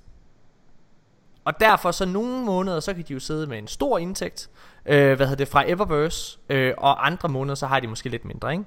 Øh, ja. Hvad hedder det Men jeg synes det er vigtigt at kigge på at der ikke er noget nyt til Trials. Altså det er D et der er kommet direkte ind i D to. mm. øh, ja, Hvad hedder det? Det er copy-paste. Det er copy-paste. Men det der er vigtigt i snakken, det er jo altså bare at Bungie har altså kun de mennesker ansat som de nu engang har. Og derfor så tror jeg ikke at det på den ene eller anden måde kan være undgået at Bungie har taget fra sæson ti's content til Trials, hvis det giver mig. Giver det mening? Ja, det giver mening. Øh, jeg, jeg, jeg tror personligt, øh, og jeg vil allerhelst have, jeg, jeg, jeg gider ikke at have en, en, en dårlig, øh, hvad hedder det, Menagerie game mode. Jeg gider ikke at have en Sundial eller Vækstoffensiv. Jeg håber, at, at de har været nødt til at tænke kreativt, og så dermed opdatere øh, fede game modes, der allerede er der, som, øh, hvad hedder det, Escalation Protocol, eller ja. Menagerie, eller noget lignende. Jeg sagde det også i sidste episode, at øh, jeg, jeg var lidt overbevist om, at en, en af deres svar til endgamet næste sæson, det er det her Grandmaster Nightfall, øh, eller sværhedsgraden på, på Nightfall. Ja. Det er til, øh, til, til de helt hardcore i øh, PvE, og jeg tror, det er sådan, det er et lille svar. Det kan godt være, at den, ikke, øh, den indfrier måske ikke alles ønsker, men det er i hvert fald et lille svar, og så tror jeg ved siden af, så kommer der noget a la Escalation Protocol altså, update. Eller Mi- Mi- Mika, det er, jo ikke, det, er jo, det er jo ikke særlig farligt at sige, fordi selvfølgelig er det en af svarene til... Det behøver et, da heller ikke være farligt, Nå, men, nej, men jeg siger bare, ikke, jeg, ikke jeg, jeg, jeg tror, det er en af deres løsninger. Ja. Men altså, det er ikke et spørgsmål, for selvfølgelig er det en af deres løsninger på det. Mm. Altså, det, siger de jo, det sagde de direkte i sidste trop, at det her det er en del af det, der kommer.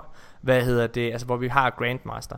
Og jeg håber, at det er tilfældet, at det er den måde, de tænker det på. Fordi der går de direkte ind og opdaterer mm. en eksisterende game mode. Og jeg håber, det er den måde, det ligesom går hele vejen. Øh, hvad hedder det, altså de gør det med, med mange ting, og i stedet for at gå ud og skabe noget nyt fra bunden af. Fordi jeg synes, at alt det, de har skabt med de her to sæsoner, det har været dårlige ting. Mm. Jeg synes, det har været lav kvalitetsimplementeringer i spillet.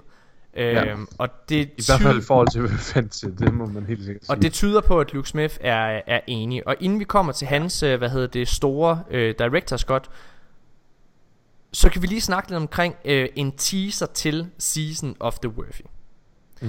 øh, Fordi det der er interessant, det er at øh, Luke Smith han lægger et billede ud, øh, og det her billede det indeholder øh, hvad der er, øh, det er et sværd.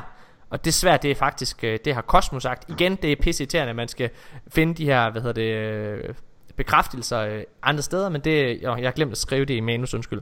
Nej, du har Ko- skrevet det, det er artefakt. Nå, men jeg har, ikke, jeg har glemt at sige, altså linket til dem, altså han, Nå, han har ja. sagt, jeg, jeg har sagt, at øh, det her, det er et artefakt. Det her svært, man ser på billedet, og det er, øh, mm. det er på, Cos- øh, det, øh, på Twitter, at Cosmo, han har øh, sagt det. Ja. Ja. Øh, og så er der nogle skarpe øjne, der har fundet ud af, at det der er sådan et panel bagved på billedet, og det panel, det er tilsyneladende et panel, der er til stede i The Anomaly. Ja, den er faktisk med lige øh, i traileren hurtigt, hvor man lige kan snappe det, men øh, det, mm. man skal virkelig være skarp for at lægge mærke til sådan noget, synes jeg. Derudover så ligger der også, ja, ja der, øh, udover det, så ligger der også på, øh, på billedet øh, en helt klar reference til Calus, og øh, det er jeg super spændt på at se, hvordan de, i, hvordan i alverden de har tænkt sig at viole Calus, ja. øh, eller hvad hedder det, Calus ind i øh, næste sæson. Ja. Der ligger også nogle medaljoner, og det ligner også sådan noget Calus noget. Så ligger der en handske. Mm. Jeg, jeg kan ikke finde ud af, om det er en kabalhandske, eller hvad filen det er.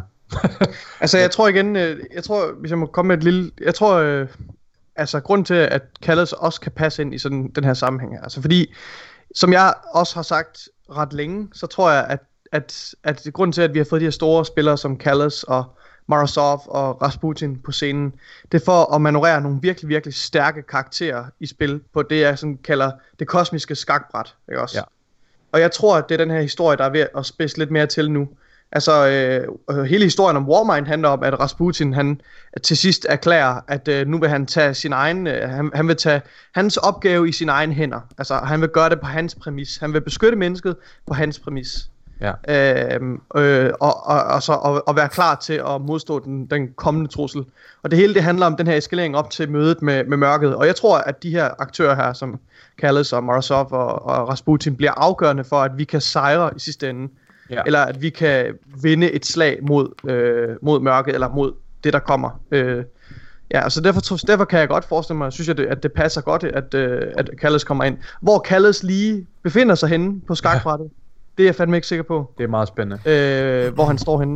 Det var altså, må, jeg, må jeg lige hoppe ind? Øh, Selvfølgelig. Bare lige nu, vi snakker om lore. Øh, har I læst det lore-piece, der hedder What Gives Me Pause? Nej, jeg har ikke fået læst. Det, det, det er den nye, du, har, du taler om. Jeg har kigget lidt på det. Jeg har skimmet det. Jeg har ikke læst det ordentligt igennem. Den er øh, utrolig kryptisk. Men ja. øh, som jeg forstår det lore-piece, det er, at øh, Osiris han snakker med øh, Rasputin og øh, får ligesom nogle koordinater, hvor han skal tage hen for at finde ud af, hvad Rasputin har set, altså hvad Rasputin han, han har oplevet. Så øh, Osiris rejser ud i rummet øh, ud til kanten af vores solsystem, hvor han har et møde med et eller andet en objekt. En anomaly. Ja. En anomaly, uh, nor, eller jeg kan ikke huske, hvad han kalder det, more, eller whatever. Ja. Øhm, og han rejser derind uden Sagira, fordi øh, Sagira, hun øh, har det ikke så godt i nærheden af det her objekt. Mm. Så øh, Osiris rejser derind, og øh, har en eller anden surrealistisk oplevelse, kommer ja. ud igen, og er sådan helt, øh, altså sådan helt lamslået, når han kommer ud. Ja. Øh, han, han, der står sådan, Sagira, he grips a cold metal seed. Yes, siger Sagira bare. Altså, så det er sådan, jeg, jeg, jeg ved ikke, om det er bare min spekulation, men, men jeg fornemmer lidt, at Osiris, han har været ude og måske haft den samme oplevelse som Calus. Det her med, at Calus, han har jo set enden. Ja. Han har set, hvordan universet kommer til at udspille sig, og øh, er faktisk bare lidt sådan en, øh, en, en tilskuer lige nu på det, øh, på, på, på sådan det der galaktiske øh, skakbræt. Jeg, jeg, jeg vil godt komme med et indspark. Jeg vil ja, gerne komme med et indspark. Kom med øh, fordi når du sidder og siger de her ting her, det er rent nok, jeg har også øh, jeg har læst øh, altså paragraphs af det der. Øhm, og det giver mig så mange øh, flashbacks til en, øh, en science fiction roman, jeg har læst, som jeg har nævnt før, så vi har sikkert glemt alt om det, fordi det interesserer ikke. Men, øh, men, øh, men ideen omkring SIVA og de her øh, nano, nanorobot plague, er også taget fra selv samme bogserie. Den hedder Revelation Space. Og det her Revelation Space, det er netop det, du beskriver her, Mika. En slags anomaly ude i rummet, hvor man, når man bevæger sig ind i det, det er sådan en eller anden slags forstyrrelse i tid og rum, og så oplever man alle mulige ting, som en eller anden ja. øh, sentient being har placeret der. Som Interstellar, ikke op, hvor man ser det, han er nede i det der bibliotek, eller hvad øh, der. Ja, ja.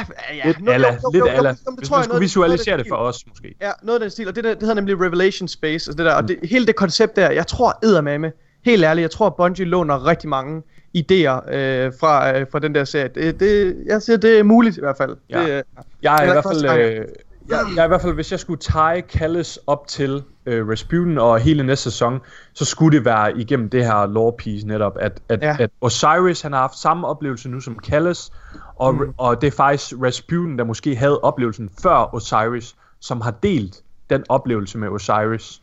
Øh, og det var måske derfor, Osiris var så sur på ham, fordi Rasputin er måske lidt ligesom Calus nu, der også bare vil kigge på, fordi han ved, åh, oh, det er nyttesløst, uh, the end is coming. Jeg, øh, jeg fornemmer, at... Spændende, jeg men fornemmer, jeg ved, om det kommer til at føre nogle steder hen, det her. Jeg, jeg, jeg fornemmer i høj grad, at, at du bliver hyped op af, af det her, Mika, og det, der, så, så, så tillader mig at lade mig være lyseslukkeren. Hvad hedder det? Jeg... Jeg, jeg, jeg, jeg, jeg kunne mærke, ja, det ved jeg, det er du også Nikolaj. Jeg, jeg kunne mærke, at da du så det her billede, så blev du rigtig, rigtig begejstret. Øh, for det, det, vi var i, vi, vi, vi chattede lidt sammen, da, da det kom. Øh, og ja, begejstringen kom faktisk fra lore-piecet, vil jeg okay. bare lige sige. Ja, men men, øhm, men, men lore-piecet har vi det... jo lært på samtlige sæsoner, der ja, har været, og expansion tidligere, dem kan vi ikke bruge til en skid. Ja. Øh, fordi at de har nærmest aldrig noget som helst med det produkt, der kommer. Øh, og, og tværtimod, så er de misvisende, eller i værste tilfælde, så sidder de og giver os falske øh, hvad hedder det, forhåbninger. Jeg synes, at de lore pieces, der kommer op til Shadowkeep, en stor expansion, øh, er et rigtig, rigtig godt eksempel på det. Altså, hvor ja. det var meget skuffende, fordi der var så meget, der blev lagt op til i forhold til Ares Morn, øh, Sabafun og alle de her ting, at de her ting endelig skulle begynde at spidses til, og det gjorde det overhovedet ikke. Øh, Jeg er meget enig. Nå, men... Hvad hedder det? Det der så er med, med det her billede, det er, at det gør mig nervøs. Jeg synes, at alt det rundt omkring det, og øh, altså alt det her med Rasputin og Calus og alle sådan nogle ting, det synes jeg er fucking spændende. Don't get me wrong.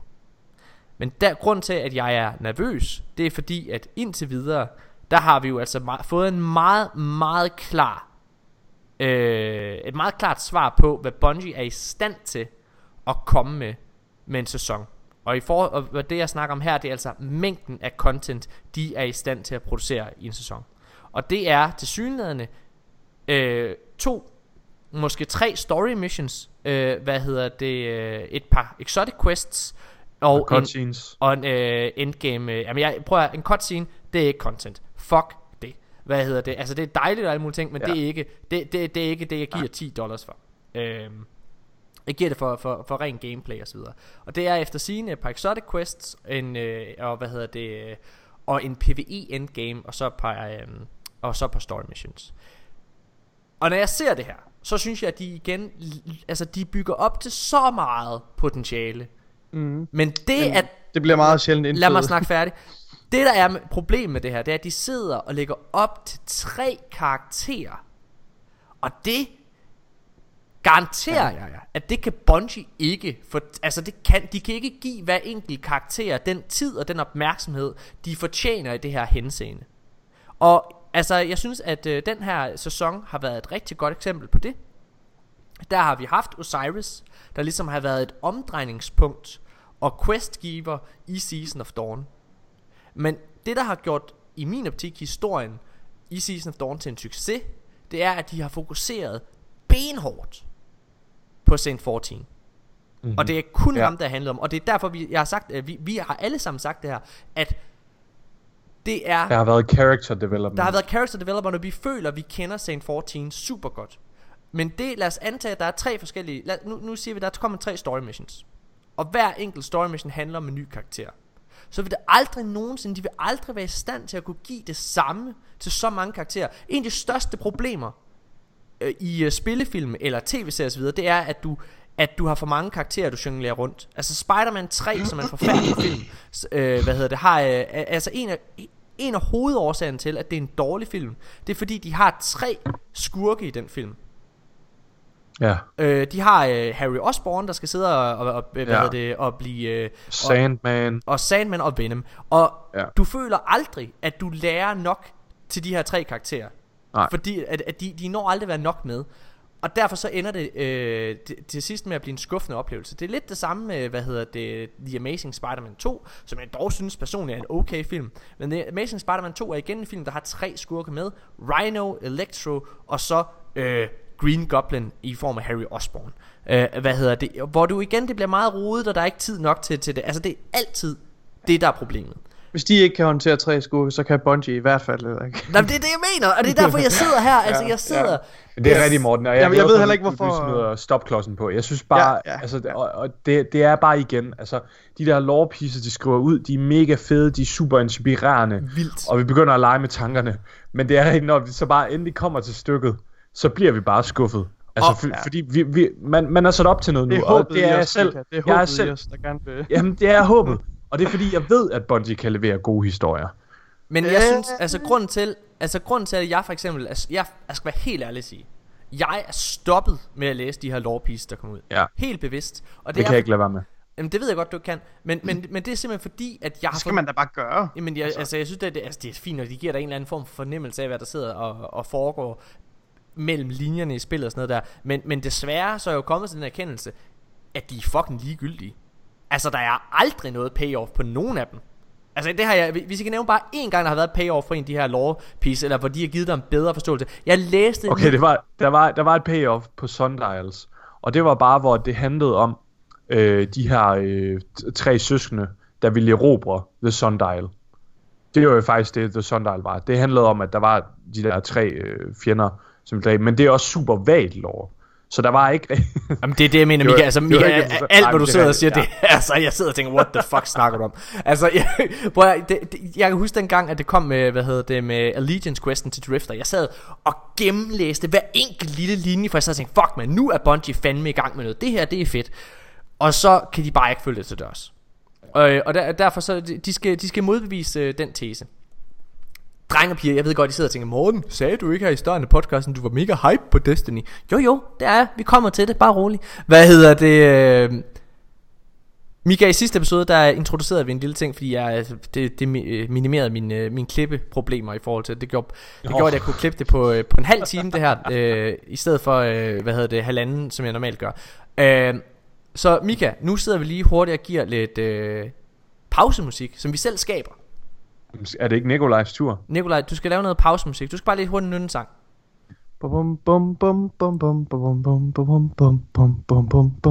Mika, kan du ikke springe ind? Det er virkelig, han, det er virkelig depressivt, det han synger.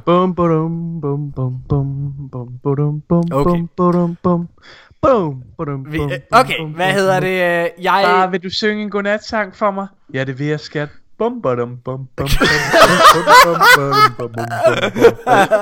bum bum. Okay. Det skal, det skal jo ikke være sådan engaging. Det skal være noget man, man får lyst til at slå sig selv ihjel til. Morten, der er faktisk en uh, ting der kunne være nice hvis du kunne klippe ind i slutningen af episoden. Har du har du set den i Torben? Det er uh, titel, der er nogen der har lavet oh, en titelsang yeah, yeah, til uh, yeah. Two Tailed Fox. Yeah. Den er altså virkelig fed. Ja, det er sjovt. Dreng, det kan jeg godt skal, være... stopper jeg lige. Jeg skal altså lige have en kop kaffe. Det Hvis den ikke er der lytter, så skriv til Morten, at de er skuffet. Ja, den skal nok komme. Vi, vi, vi skal nødt til at holde yeah. en vi har et stramt program, men jeg skal ja. have en kop kaffe. Ah! Mik, Nikolaj. Nej, ved du, vi, vi, mig og Mika, vi holder den kørende. Jeg gider ikke at stoppe. Skynd dig. Hvor lang tid tager det okay, at lave? Hvor lang tid tager det at lave en kaffe?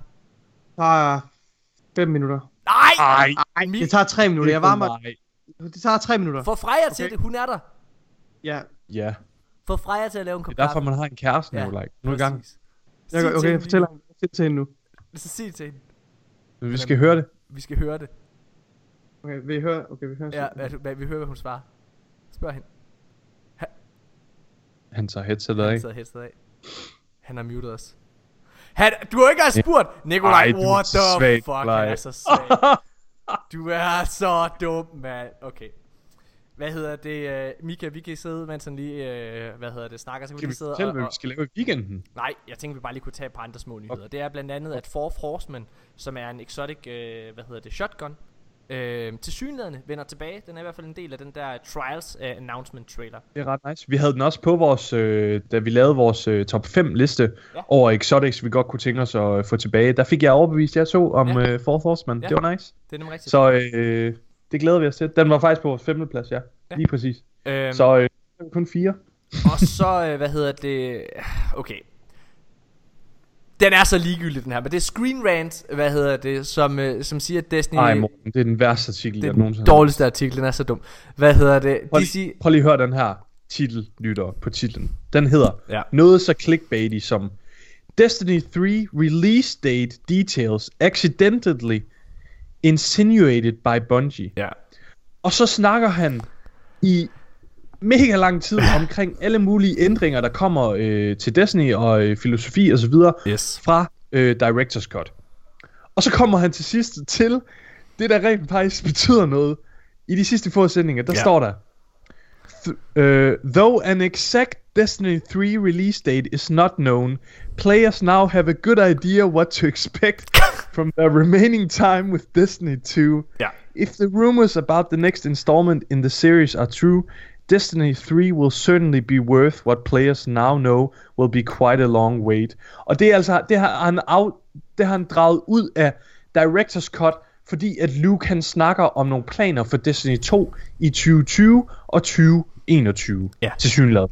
Øh, så drager han altså simpelthen ud, at på grund af det, så har Bungie confirmed, at Destiny tre, det kan vi ikke forvente før minimum tyve toogtyve. Wow! Ej, han siger faktisk enogtyve. Øh... Ja, eller enogtyve. Æh, hva, hva, men prøv at høre. Æh...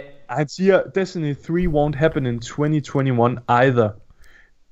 Nå, nej, det er rigtigt. Og så siger han, though Destiny three development is already underway, according to a source... well known for their reliability in Destiny leaks. Ja.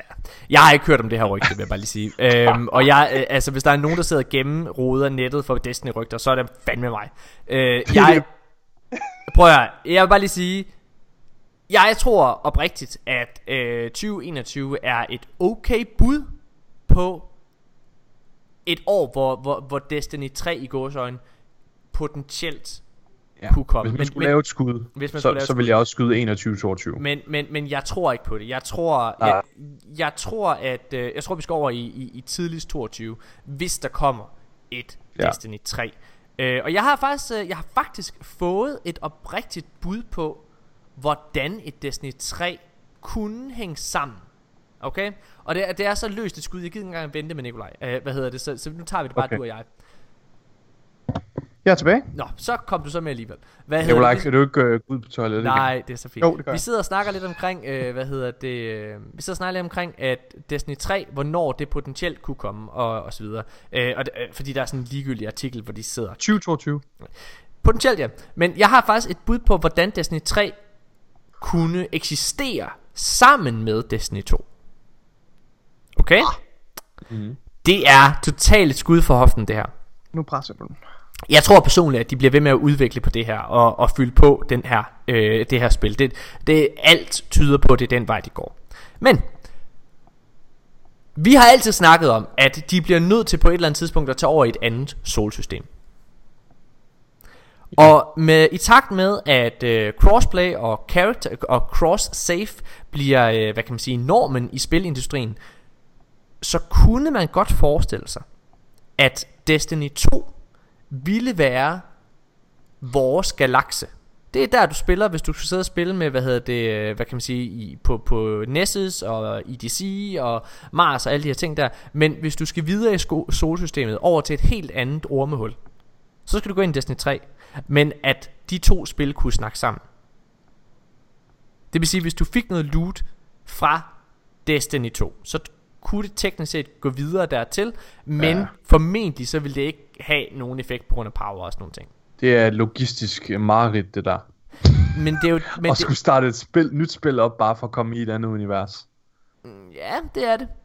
Det er det. Det, det er det. det ja. Men det er jo den måde, det, altså det er jo teknisk set den måde, det foregår allerede. Altså når du sidder og downloader en expansion for eksempel, så er det jo også et andet spil, du sidder og er der ovenpå. Ja, men ej, teknisk set det er det ikke. Altså du skal jo til at putte et nyt spil op og hente en, putte en ny disk i, eller whatever. Nej, der kommer ikke til at være disks. Æm... Altså at, prøv, vi, vi, snakker, vi snakker langt ude i fremtiden, og allerede nu ja, er disks ja. ved at være obsolete. Okay. Altså alt er jo nærmest downloadable.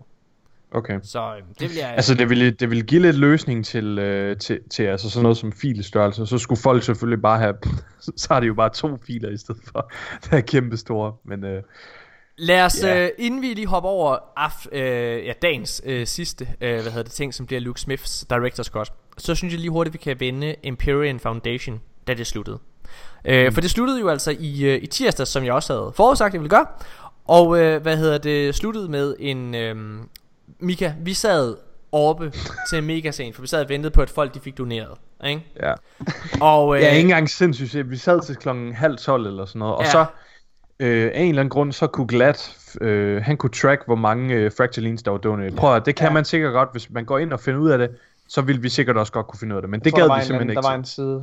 Så, øh, men, men Glad han sad og trackede, og vi regnede simpelthen ud, at den tid, det havde taget for at donere til, hvor vi var klokken halv tolv, altså fire og en halv time efter eventet var gået, eller øh, aftenen var gået i gang, der ville der nok gå en tre fire timer igen. Så vi besluttede os for, vi hopper til køjs.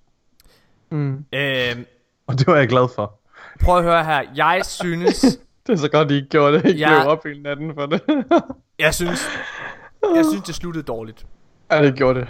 Ja. Det gjorde det. Altså, jeg, jeg... Det var en oh, meget ja. antiklimatisk cutscene. Ja, det var det. Jeg synes, øh, jeg, vil gå så langt, jeg, jeg, jeg vil gå så langt som at sige, at jeg synes, den er fuldstændig ligegyldig og intetsigende.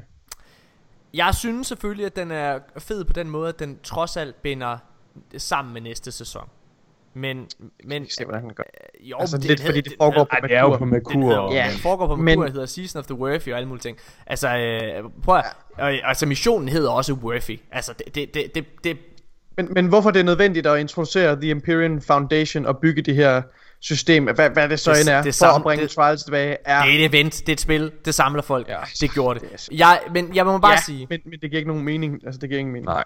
Problemet med det her, det er jo altså, for det første, der skulle have været en eller anden story mission. Altså det skulle der simpelthen have været. Men mm. problemet er desværre også, at Jinsaw, han har desværre også ødelagt lidt for Bungie. Fordi ja, det, det med, at han dataminede det, det gjorde jo, at vi vidste præcis, hvad der ville ske. Og det gør jo, at vi som spiller inde i vores hoved, altså, vi sidder og bygger en masse forventninger op, som Bungie ja. sjældent kan indfri. Så det er også, ja. det er også ærgerligt. Prøv at, hvis det var, og... at man slet ikke havde nogen idé om, hvad der skete, ja. så tror jeg, at så ville vi sidde og tænke, what the fuck, man tror I, det her det betyder, Trials vender tilbage endelig, eller hvad? Øhm... Men... Jeg vil også sige, jeg vil også sige på grund af, at vi havde hørt det her med øh, med cutscene med Rasputin og Osiris. Vi vidste selvfølgelig ikke, det var Rasputin på det tidspunkt, men øh, men Genser havde også leaget, at ja. der ville komme en cutscene med Osiris. Og i vores små øh, reptilhjerner, så tror jeg også øh, meget naturligt, at vi kodede det sammen. Og det er selvfølgelig en cutscene, der kommer efter, vi har klaret den her Worthy mission. Øh, så, så det er også bare, det er bare, åh, jeg er så træt af data, man. ja. Øhm... ja. Okay, lad os lige lave lidt, uh, Mika, nu får du lov til at lave lige noget, uh, noget break-musik. Okay. Hvad er det med jer? break, break. Let's go, let's go. Break, Destiny break. Rocks. Break, Destiny. Ra, ra, ra. Okay, hvad hedder det? Uh... Det var lidt bedre. Det var, det var lidt bedre, bedre end dit, ja. Det var lidt bedre end. Bum, bum, bum, bum, bum. Ej, det var, det var, det var lidt bedre, siger jeg. Okay. Kan du ikke bare lade den... Mine damer og herrer, lad os hoppe i gang med det, det største, der kom i den her uge. Nemlig Luke Smiths Director's Cut. Som... Ja. Hold da op. Kom øh, ret overraskende. Det må man sige. Jeg... Ja. Mika, vil du ikke prøve at komme med din...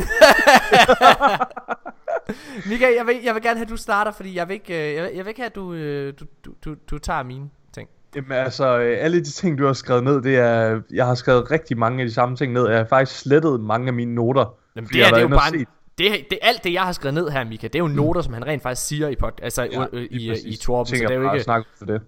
Øhm, jeg synes, det er super spændende. Øh, en af de ting, som øh, folk har været mest højlytte omkring i Director's Cut, det er, øh, hvis vi skal starte et sted, det er nok... det her med våben, og øh, Bungies tilgang til, at øh, et våben kan blive øh, sunsettet, som er lidt et community-ord nu. Men Mika, vil, øh, du ikke, Mika, vil du ikke lige prøve at sidde jo. og snakke om, øh, fordi her i starten af podcasten, der sagde du, at du vidste præcis, hvad min, øh, hvad hedder det, min forudsigelse og alle mulige ting øh, handlede om, så vil du ikke, øh, vil du ikke, vil du ikke snakke det om det i stedet? Det tror jeg, vi havde øh, snakket om faktisk. Så det vidste jeg tilsyneladende ikke. Og nu, ved jeg også, nu ved jeg også, hvad det er. Hvad er det, du troede? Øh, hvad, hvad jeg troede, du var super begejstret for, det var det her med, at uh, Trials er free to play, og det betyder, at uh, vi kommer til at få mere content end bare Trials i næste sæson. Nej, jeg ved, jeg ved, hvad du er super begejstret for, Morten. Okay. That Skal jeg sige right. det? Yeah. Vil du så ikke høre, Nikolaj? Det er, jamen, jeg fortæller det. Det er, at de... Øh, at for at løse det her problem med, at spillet bliver bloated, så i stedet for at tilføje nye...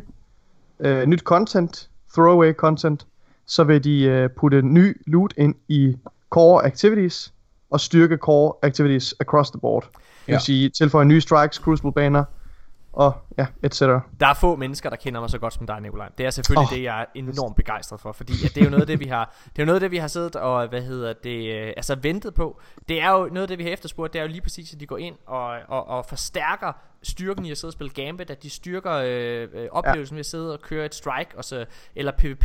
Det er det, de skal gøre bedre. Og øh, det er rart, at de, de sætter en finger på og siger, at øh, aktiviteter som Sundial rent faktisk øh, skaber en konflikt med vores core activities lige nu. Men, men allerførst, jeg er rart, at de anerkender. Men allerførst, inden vi kommer i gang med alle de her ting, der er en anden ting, jeg ikke har skrevet her, fordi jeg har verdens største hashtag Morten was right.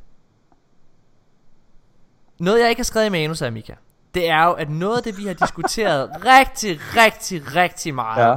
i øh, efteråret sidste år. Jeg kom med en masse kritikpunkter af Destiny. Jeg kom oh, med en masse community, kritik... nu går vi ned. Oh. Jeg kom med en masse kritikpunkter af, hvad hedder det, af Bungie, og jeg har forklaret, hvad, altså, hvad jeg troede problemet var. Altså, jeg sagde simpelthen, prøv at, det er tydeligt, at de står i en... Altså, de, de, de har simpelthen ikke kunne magte det her med, altså det med at overtage Destiny og så videre der. Ja, de har øh, været i en transition phase, og ja. det har været hårdt for dem. Og, øh, og altså, det var jo noget, vi, vi havde nogle meget, meget hårde diskussioner omkring det i efteråret, hvor det var, jeg sagde for eksempel, at jeg synes, at det var det værste sted, Bungie har været. Altså jeg, havde, og jeg sagde, at hvis normalt når folk har spurgt, vil jeg anbefale folk bare at komme ind og spille Destiny, så sagde jeg ja. faktisk, at det vil jeg ikke gøre.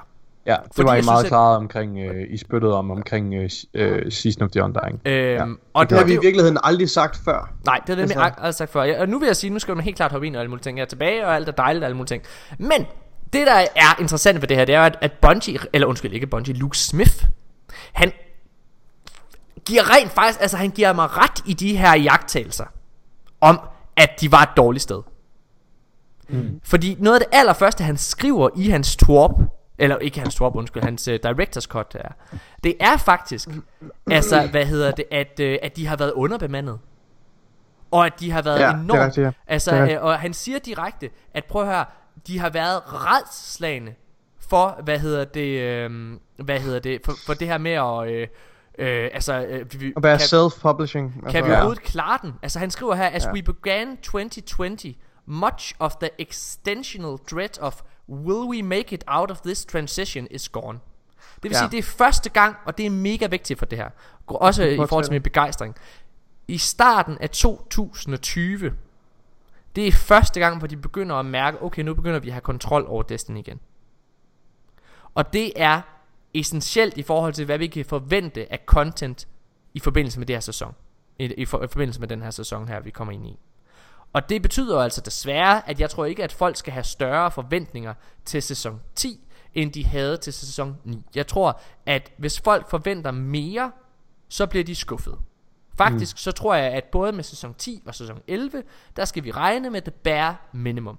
Ja, det er jo selvfølgelig content, der har været under udvikling i lang tid. Og på et tidspunkt, hvor der er uh, Luke Smith, han, han, altså han, uh, hvad hedder det, uh, han, han, han, han siger også, uh, hvad hedder det, uh, det her med, at, uh, at uh, Øh, prøv nu at finde det her øh, øh, hvor, hvor, han siger det her med, at de har mistet rigtig, rigtig meget af deres manpower, øh, og de har været øh, prøv lige at sige noget, så prøver jeg at finde det rigtige quote. jeg, jeg vil godt sige noget i forhold til I forhold til vores position hensyn til Bungies contentplan og så videre. Ja. Vi var jo totalt on board mm. med det her med, at nu skulle der være komme, altså nu skulle de virkelig læne sig ind i det her med, nu skulle det være en åben og levende verden, og vi, og vi tænkte, jamen det er ja. da en logisk løsning på problemet, og ja. lave content, som går væk. Øh, og det skaber også det her fear of missing out, og det, jeg tror, der er noget af den stil, vi har kommenteret for. Det var vi super on board med. Ja. Det er vi gået fuldstændig væk fra nu. Ja. Og vores, nu, så bare for at opremse, det, det vi sætter vores penge nu, de danske Guardians, det ja. er, at det næstbedste, og den bedste beslutning for Bungie at tage fremover, det er ved at stoppe med at satse på ny content i de, i, i de her små dripformer, dripfeed content. Ja. Og i stedet for satse på at styrke core activities, og så have dem øh, bakket op med større udgivelser, der kommer. Ja. Yes. Årligt, eller hvad? Eller måske med større mellemrum. Er det det, vi, er det der, vi ja, ligger? Altså, vi er kommet til... frem, jeg tror, vi er kommet frem til i hvert fald, at, øh, at de små sæsoner ideelt set ville være noget, der bygger core activities op, mm. øh, og ja. så øh, fall expansions udvider øh, det generelle plot, ja. og introducerer potentielt nye game modes eller nye ja. features. Er det, er det der, vi står nu i forhold til, hvad, ja. hvad vi synes er det bedste vibe for? Okay. hundrede procent. Ja. Jeg vil gerne lige læse det, men det er vigtigt at huske os, det er ja. vigtigt, at vi husker os, at vi var totalt on board. Nej, nej, vi var ikke, vi, vi, altså vi, vi, vi synes det lyder spændende. Jeg, jeg, jeg husker tilbage, ja, ja. Nikolaj, til Forsaken, dengang det blev annonceret, hvad det mm. var, at Annual Pass skulle være og så videre. Ja. Der var vi meget kritiske, men selv, men dengang der sagde vi også, at det er jo selvfølgelig svært at sidde og skelne omkring, fordi vores kritik kom ikke i forhold til, altså til Annual Pass og Season Pass og de her ting. Det kom ikke i forhold til os som individuelle spillere, fordi vi er meget passionerede Destiny-spillere. Så os vidste vi godt dengang, det her det vil ikke gå ud over os. Altså, hvad kan man sige, som, som individer. Men vores kritik omkring Annual Pass og Season Pass, det kom af, at det ville fjerne mange af de casual spillere. Turisterne. Turisterne. Og det har altså okay. også vist sig at være rigtig, Nikolaj. Altså, det har jo vist sig at være et kæmpe sikkert. problem. Men nu vil jeg gerne lige lade os højt, hvad der han sidder og siger yes. her. Ja. For nu har jeg fundet det. Øh, okay. Han siger, i forbindelse med deres, hvad kan man sige, det, til Annual Pass og alle sådan nogle ting her, fordi han sagde, at det virkede simpelthen ikke for dem. Altså, we needed to find a better way forward. Nej, undskyld. We had a lot of help, i for, altså forbindelse med at lave de her, øh, hvad hedder det, Annual Pass. We had a lot of help and person power from our awesome and now former partners. We needed to find a better way forward, while preserving the player experience and our business. Because we are now self-publishing Destiny, siger han med stor fed tekst. Mm, This yeah. was a big lift for Bungie in twenty nineteen.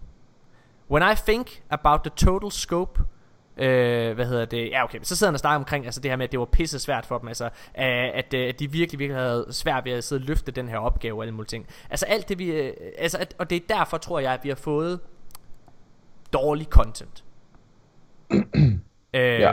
altså det, det, suboptimal content i hvert fald. Hvad hedder det? Så, så, så det synes jeg jo det, det er selvfølgelig rart at være blevet bekræftet i meget af den kritik øh, hvad hedder det, som vi kom med i, i efteråret. Og at vi ikke synes at det var on par øh, med, med det de kan, og det, og, og det er vigtigt at sige det her, fordi jeg er som sagt ret begejstret.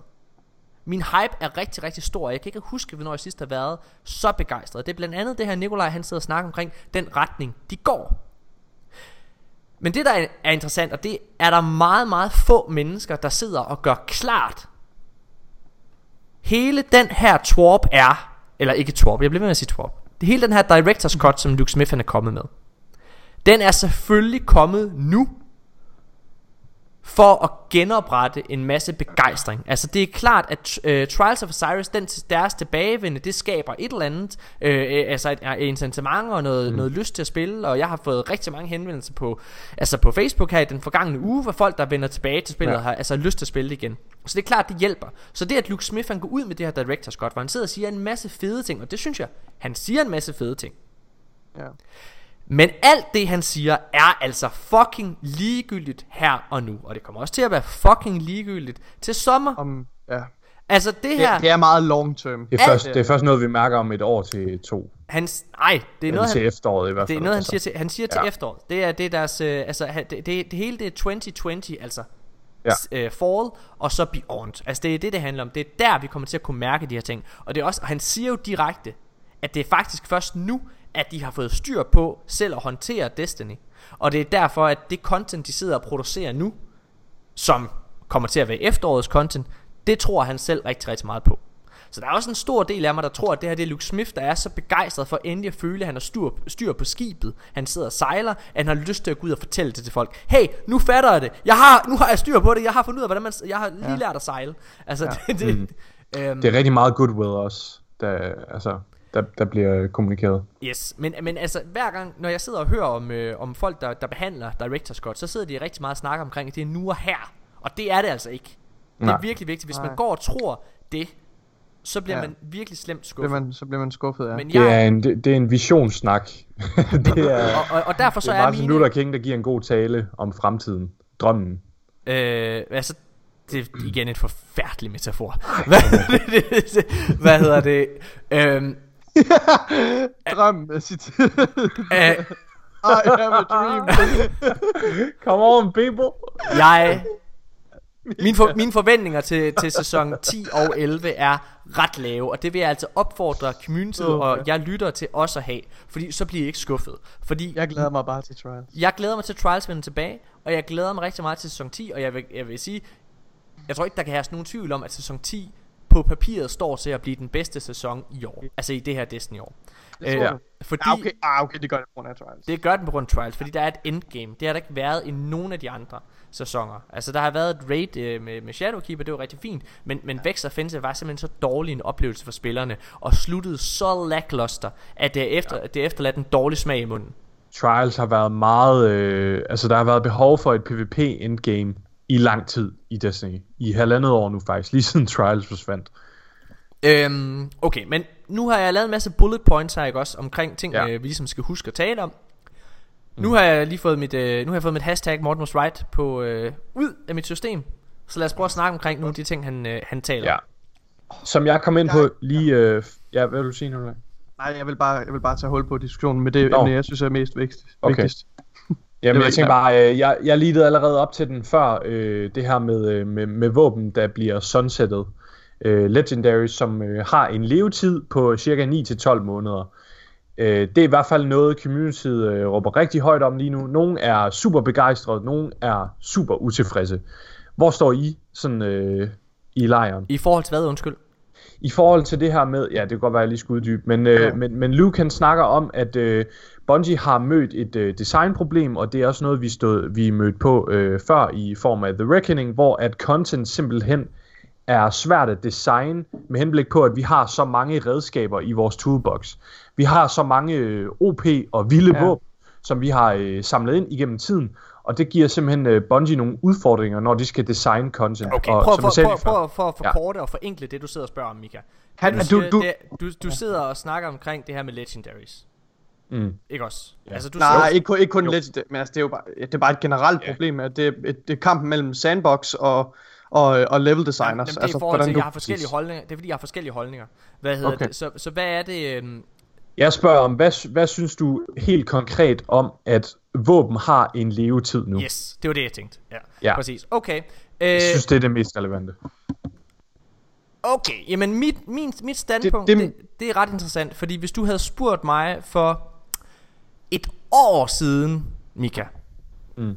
i forhold til det her med at de går hen og gør det de gjorde i D et, altså hvor det er at i Destiny et, der hver enkelt år der, der, der øh, altså for, øh, allerede fra Taken King, der så vi at det var ikke alle våben der gik videre i lootpoolen. Altså forstået på den måde man kunne stadig bruge, for eksempel nu Luke Smith kommer selv med eksemplet Fatebringer, man kunne stadig bruge Fatebringer, men det gjorde man ikke, fordi at den havde et begrænset power level. Altså den var simpelthen capped ved, jeg tror det var et hundrede og halvfjerds eller sådan noget, øh, ja. har jeg lyst til at sige.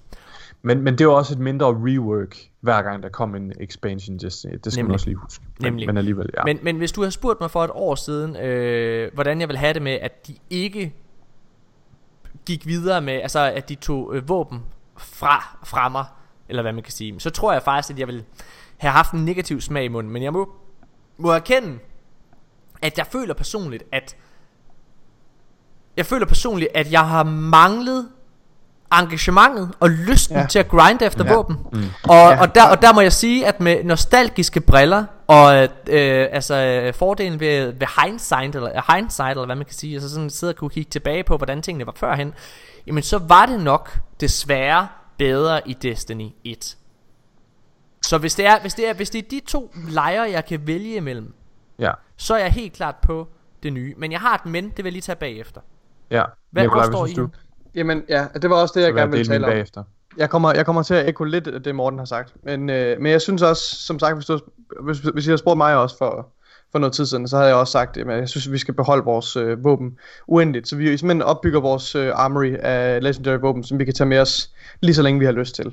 Men jeg, men jeg forstår godt, og jeg anerkender altså problemet, som det bringer os. Altså, det her power creep, øh, og det faktum, at, og det synes jeg, det der, det, egentlig, det der afklarer det ret meget for mig, det er, at jeg egentlig ikke har været særlig engageret, øh, når det kommer til nye våben i, øh, i, de, i de seneste sæsoner og med den sidste expansion. Altså det har bare ikke sagt mig særlig meget. Man har ikke, man har ikke kigget efter våben i de nye, øh, med, med de nyere expansions, for det har ikke noget, været nødvendigt. Du har allerede haft nogle stærke våben i dit, øh, i dit bibliotek og kunne trække på.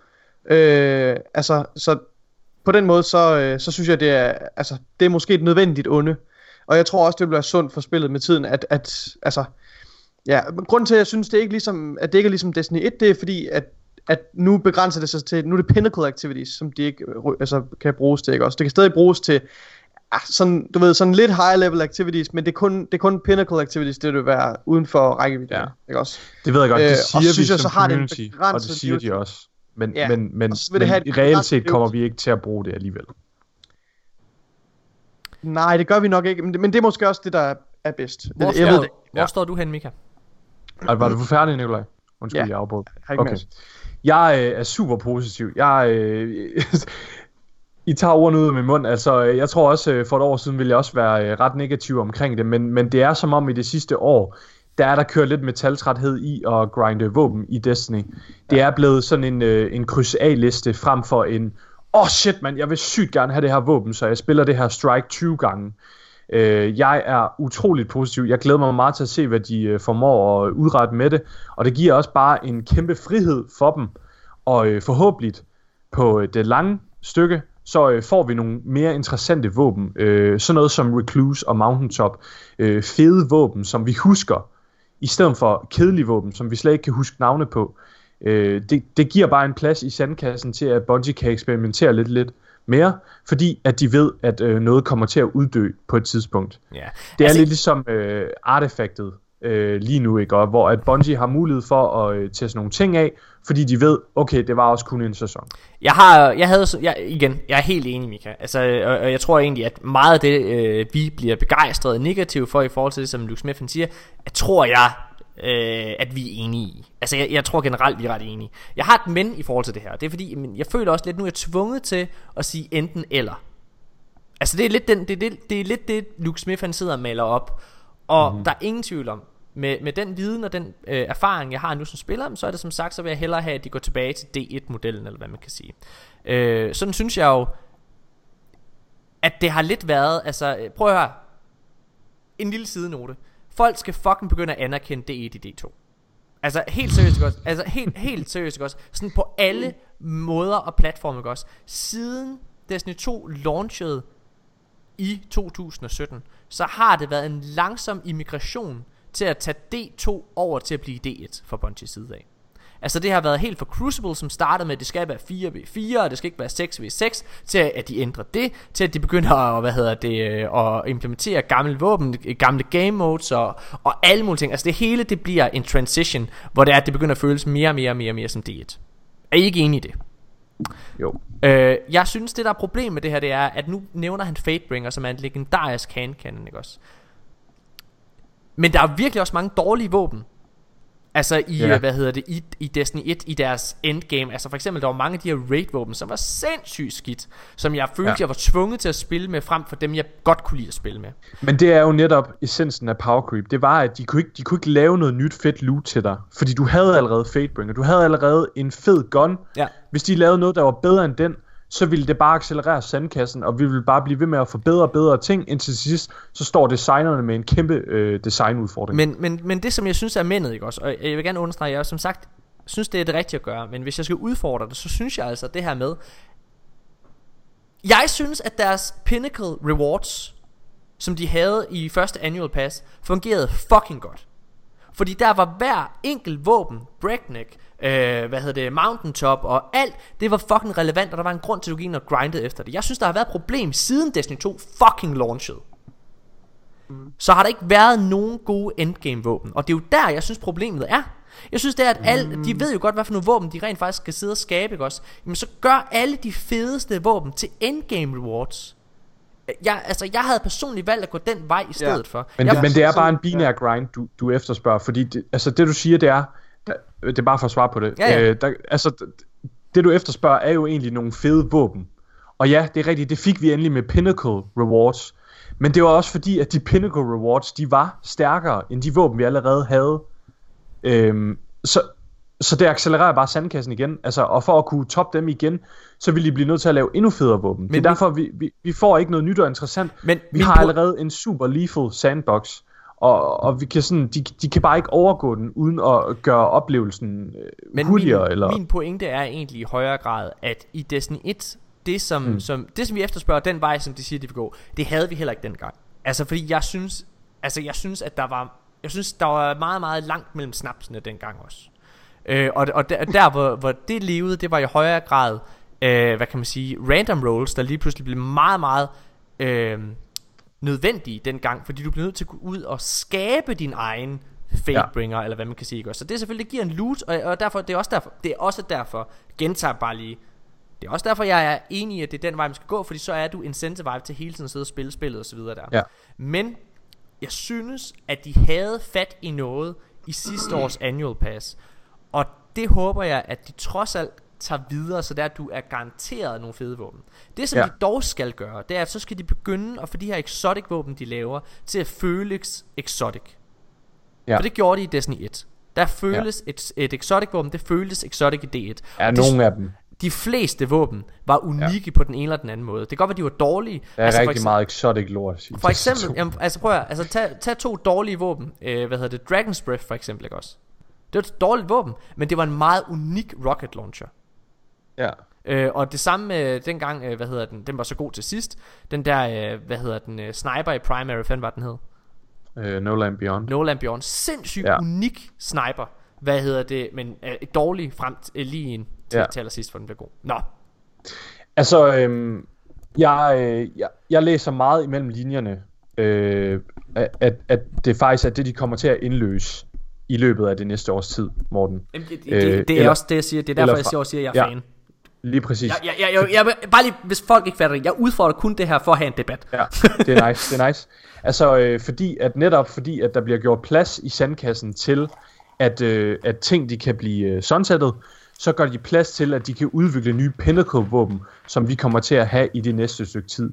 Øh, på et eller andet tidspunkt, så øh, kan vi ikke øh, bruge Mountaintop og Recluse eller whatever i endgame content længere, fordi du kan simpelthen ikke infuse det op til det højeste power. Det giver plads til, at de kan lave nogle nye fede Pinnacle-våben, eller de kan reward os med nogle nye fede raid-våben. Så derfor synes jeg simpelthen, det her det er øh, en genial ændring, og jeg er meget spændt på at se, hvordan det kommer til at blive udført. Mika og Nikolaj, noget der har været, øh, hvad kan man sige, et stort spørgsmålstegn, det var Trials of Osiris og Faction Rallies. Luke Smith, han går ud endeligt og siger, Faction Rallies kommer ikke tilbage. Ja. Til gengæld, virkelig, uh... til gengæld så bliver våben og øh, armor fra, fra de forskellige factions, de kommer tilbage ja. i lootpoolen. Så det er jo så positivt.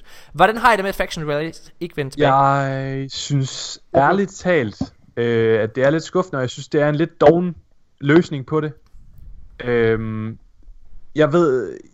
Jeg forstår ikke, hvorfor de heller ikke bare lige, nu gør de nu med Trials, hvorfor øh, bite the bullet, og så bare øh, lave en øh, D to-variant af Factions fra D et, fordi det elskede alle, og det fungerede. Prøv at høre, det, nu er det nemlig inde på det, ikke også? Vi, tag systemet der fucking fungerede i Destiny et, ligesom I ja. gjorde på alle andre ting, Bungie. I Destiny et, hvis folk ikke har spillet dengang. Det spillede så godt. Dengang det var i Destiny et, det var, jamen, der var et meget begrænset loot pool, ligesom der er her i D to. Men forskellen det var, at du havde lavet en alliance med en, øh, hvad hedder det, altså med en faktion. Det betyder, ja. at når du ligesom, øh, altså der kunne du ligesom level op, ligesom du gør nu med tokens for eksempel. Alt content, så fik du noget X P til din faction. Til din faction, men det gjorde også, at du følte dig, der var noget roleplaying i det, ja. som der mangler i Destiny to. Der var den ja. allegiance, ja. som de, vi skulle have haft ja. med Drifter. Ja, ja. altså jeg, jeg, var, jeg, jeg, jeg er skubbet over det, ikke fordi jeg, jo, også fordi jeg savner de her factions. Altså jeg, jeg savner, jeg er ret nostalgisk ved de her factions, mm. factions angår. Ja. Jeg synes, jeg synes det var, jeg synes det var ret, altså ret fint. Uh, der er også nogle af de der faction rallies, som var knap så gode. Altså mm. det, det savner jeg måske ikke så meget. Men, men, men jeg, det ærger mig, fordi jeg ser også rigtig meget potentiale i det. Altså det her med allegiance, ja, ja. det vi aldrig fik med allegiance, det kunne vi have fået med faction rallies. Og bare, bare tage sådan noget som Empyrean Foundation som et eksempel. ja. Det kunne være sådan noget med uh, flest uh, ved ja, Crucible wins, eller ja, hvilken faction har doneret mest. uh, Ja, det ved jeg ikke. ja. Altså sådan nogle, sådan nogle ting føler jeg, at man kunne have lavet også med faction rallies. Og simpelthen, altså simpelthen gøre, altså måden at gøre det, det event unikt på, var hvis de kunne lave noget, altså øh, altså konkurrence mellem de forskellige factions. Men det havde, det havde en betydning, hvilken faction man valgte og sådan noget. Og det element savner jeg en lille smule. Altså de ja. her R P G-konsekvenser. Og det synes jeg er ærgerligt, og det er om, altså det er om mig helt vildt meget. Men ja. omvendt så tænker jeg også, de har jo skåret det fra, fordi de har vurderet, at der er nogle andre ting, som er vigtigere. Så jeg, så jeg er heller ikke sådan, du ved, jeg mister ikke noget søvn over det, vel? Nej. Men jeg, jeg, synes, det, jeg, jeg, jeg, jeg savner ikke at lave faction rallies, det gør jeg ikke. Nej, øh, hvad nej, hedder det? det? Men, men jeg vil gerne lige understrege, at jeg, jeg synes bare, det er virkelig dejligt at have afklaring på det. Det værdsætter jeg. Ja, ja, og jeg, og jeg, og jeg, og jeg håber, at Bungie så øh, har noget andet op i ærmet. Det må vi så se. Jeg tror personligt ja. desværre, det er det, jeg, den måde jeg læser det på, jeg tror bare, det handler om, at de har ikke de interne ressourcer til at kan håndhæve ja. det. Det, Nej, det, det handler om. Og der synes jeg, der var D one's version jo så bare rigtig god kontra ja. D to's. Ja. Øh, jeg vil gerne skynde mig lidt øh, igennem det, fordi det, det er også en lang podcast det her. Ja. Hvad hedder det? Jeg, jeg skynder mig lige ud og henter noget mad, og så er jeg tilbage om tredive sekunder. Okay. Hvad hedder det? Tak for det. Eververse, det får simpelthen et, øh, hvad hedder det, et tweak fra Bungie side af, og det betyder, mm. at, og det er et skridt i den rigtige retning. Øh, på nuværende ja. tidspunkt, der kan du gå ind og købe Bright Ingrams fra, ja. øh, fra, fra Silver, øh, og, øh, og det bliver skåret fra. Det kan så de fjerner lootboxes, basically? Øh, ja, det, ja, lootboxes bliver fjernet. Øh, hvad hedder det? Så du, du, du kan kun købe de ting, du ved, mm. hvad er. Ja, det er øh, fint. Jeg, jeg tror personligt også, at en af årsagerne til det her, det er, at de har erfaret, at der ikke er så mange mennesker, der har købt dem. For at være helt ærlig. Ja. Øh, hvad hedder det? Men jeg synes, det er, det er selvfølgelig bare dejligt. Øh, det, det, det, det er rigtig, rigtig fint derude. Ja. Øh, ja, så det her med at øh, vi har snakket om det her med at øh, de pensionerer øh, hvad kan man sige, gamle legendaries. Og vi har også snakket ja. om det her med at øh, tyve tyve and beyond. Altså det her med at det faktisk først er øh, hvad hedder det, altså det er først gældende for efteråret. Alt det han sidder og snakker om, alle de her ændringer, det kommer vi rigtigt til at mærke til efteråret. Fordi at det kan godt være der er små elementer og så videre der, der, der vi begynder at kunne se antydninger af på nuværende tidspunkt. Men det er først til efteråret at vi rigtig kan mærke det. Og det synes jeg er rigtig, rigtig fint. Og det mest værdifulde vi får ud på den her er i virkeligheden at vi får et lille indblik i Luke Smith, ja. directorens sindstilstand. ja. og, og i det her mellem linjerne kan vi læse en hel masse om hvad, øh, hvad stemningen er inde ved Bungie-studiet, og hvilke udfordringer de har haft. Og vi har jo så endda fået bekræftet nogle af vores øh, ja, vores, det meget, meget det som vi har siddet og, og talt om, øh, både ja. når, når mikrofonen er tændt og slukket, Nikolaj, du og jeg. Jamen mm. det her jo, det er jo blevet bekræftet. Det må jo, altså igen, det, det, det, det gør mig jo lidt glad, fordi nogle gange ja. Mange, mange af de ting som vi taler om, dig og mig, mm. øh, når vi sidder og snakker om Destiny, det er altid long term ting. ja. Og det, nogle gange så kan jeg godt have følelsen af at uha, altså er det rigtigt, fordi, fordi at, at, at, og det var også det Mika han reagerede på i efteråret. Det var at, at han føler, men lige nu der har jeg det egentlig meget godt. Altså han kan ikke se ja. konsekvensen af hvor der er tingene går hen, hvor der er, at vi snakker altid sådan et par måneder frem og så videre der. Så det er rigtig, rigtig rart at eller mærke. Eller halvt år eller mere. Ja, præcis. Så altså, det er bare rigtig rart at mærke at ja. vi at vi trods alt har har fingeren på den rigtige puls. Øhm, ja. Hvad så, snakker vi om? Vi snakker om uh, tyve tyve and beyond. Hvad mm. hedder det, som vi bare lige hurtigt har vendt igen. Og så, uh, hvad hedder det, en anden ting som Luke Smith han kom ind på, det er at der kommer til at være en ny og forbedret introduktion til spillet, altså New Light for New Light spillere oh, i efteråret. ja. øhm, det Og det er jo bare dejligt. Og det igen, det bekræfter at de, at de understøtter Destiny to som, som foundation, ja. ikke også? Altså, en, igen, bare det de går ind og, og bruger en masse energi og tid og penge yes. på at forbedre oplevelserne, det synes jeg var en rigtig, rigtig vigtig point med den her. Det ja. er, at de endnu en gang understreger, at Destiny to er et fundament for Destiny som platform, der udvikler sig. Ja, altså, så, hvis, vi ikke var, hvis vi stadig var lidt i tvivl om det, så... Det er en ja. rigtig god investering også. Det er jo, det er jo ikke det noget, vi får noget ud af overhovedet. Nej. Men Nej. Det, er en, det gør vi lidt i the, the long run, ikke? Fordi at der kommer forhåbentlig til at være en sundere playerbase, og folk får en bedre oplevelse og bliver hængende bedre. Ja, helt sikkert. Øhm, derudover så kommer Quest-tabben kommer også til at få en opdatering, fordi nu kommer der til at være categori- ja, categorization, og det er jo bare dejligt. Jeg synes, det har tit været ja. en lille smule ja. rodet. Meget, meget bloated, og yes. Men, noget af det, jeg ventede lige med den her, til du kom, Mika, for jeg synes, du skulle med i snakken. Ja. Han siger også, at spillet kan ikke vokse for evigt. øh, Og der er jo mange, der sidder og læser det her som Uh, Destiny, Destiny tre confirmed. Jeg læser det anderledes. Er I klar til min analyse af det? Når jeg ja. hører ham sige det her, så tror jeg i højere grad det handler omkring, hvad kan man sige, det, øh, jamen det problem som våben for eksempel udgør. Ja, fordi jeg tror ikke, at file size, og særligt når det er, at det her spil, Nej. det kommer så til at køre over på, hvad hedder det, det kommer så til at køre over på de nye next gen konsoller og P C, hvor der, er, der har du altså ikke samme hindring i forhold til, hvor meget et spil må fylde. Jeg tror i højere grad, det handler om, hvor meget maintenance, og hvor, meget, hvor mange sandkassevåben osv., som de skal sidde mm. og holde styr på. Og det tror jeg jo, løsningen kommer på. Altså i og med, at det bliver begrænset øh, for dem, så er der mindre... Der er mindre vedligeholdelse fra deres side. Der er mindre... Ja. Øh, øh, ja. Jeg, tror, jeg tror, det har været faktisk, en stor mundfuld. Ja, det er faktisk rigtigt. Og jeg har faktisk en lille kommentar til det, fordi øh, det var noget, vi glemte at, eller jeg glemte at nævne, da vi snakkede om øh, våben, og det her med at sunset våben. Luke, han snakkede faktisk også om i det, at, øh, at når at de udvikler nyt content, så tester de altså gamle Pinnacle-våben, yes. Exotic og så videre på det nye content. Og hvis der kommer et nyt våben, lad os sige, åh, i morgen så kommer Izanaki's Burden, vi har aldrig øh, prøvet det våben før, vi ved ikke, hvad det er. Ja. Inden vi får den som spiller, så tester de den af på både nyt content, men også gammelt content. De Jamen. ser altså, hvordan den stakker op imod gammelt content, og det er altså også en af grundene til, at de vil gå med, den her, med det her med, med Sunset, og det her med, at spillet ikke kan vokse for evigt. Det er altså en, øh, en fokusering af ressourcer. Det er sådan, ja, man skal sige det. Det, det. det er virkelig sådan, jeg ser på. For jeg, jeg tror, altså også i takt med, at de øh, for eksempel siger det her med, at, at de går ind og, øh, og, og forbedrer øh, New Light experiencen, ikke også? Altså det ja. er jo, som Nikolaj øh, rigtigt øh, pointerer, det er jo fordi, jamen det her, det er altså basespillet. Det her, det er det spil, de bygger videre på. Så øh, folk, der siger, nå, men der kan ikke komme flere øh, destinationer og planeter ind. Selvfølgelig kan der det. Det er ikke det, det ja. handler om. Det handler om... Fordi altså, de går jo ikke ind. Når der er, der kommer en ny expansion, så er de jo ikke behov for at gå ned og teste hver enkelt destination. Åh, kan vide, hvordan månen klarer den her nye supercharge, ja. når det er, de udløser den. Nej, det er jo ikke sådan, det er. Det er våben og supers, det er det, det handler om. Ja. Nå. Øhm, Luke Smith siger også, at han mener, at sæson ni er deres bedste vintersæson nogensinde. Det bliver, bare, det bliver simpelthen bare nødt til at sige, det er, er det bare i det? Nej, det er Nej. det fandme ikke. Det synes jeg godt, jeg Jeg synes, det er deres værste. Synes du, det er altså, hvad værste? Har der været? Der har været Dark Below, så har der været... Øh... Hvad var den hed? Jamen, altså, der har været Curse... Der har været... Altså, der, der, der været øh, jeg, men når jeg siger vintersæson... Jeg, jeg, jeg tror, når han siger ja. vintersæson, så tror jeg, han snakker omkring Holiday Season Event. Altså, det, altså ja. det, fordi hvis han snakker omkring... content, der er kommet, altså Dark Below, Curse of Osiris og Black Armory, er alle tre milevidt bedre. Altså, det kan han slet ikke sammenligne i min optik. Ja. Hvad hedder det? Nej, så hvis, det så med, altså, men, og i forhold til The Dawning, så synes jeg, det er rigtig skidt i år, fordi det er jo noget, det er jo bare det, der allerede har været.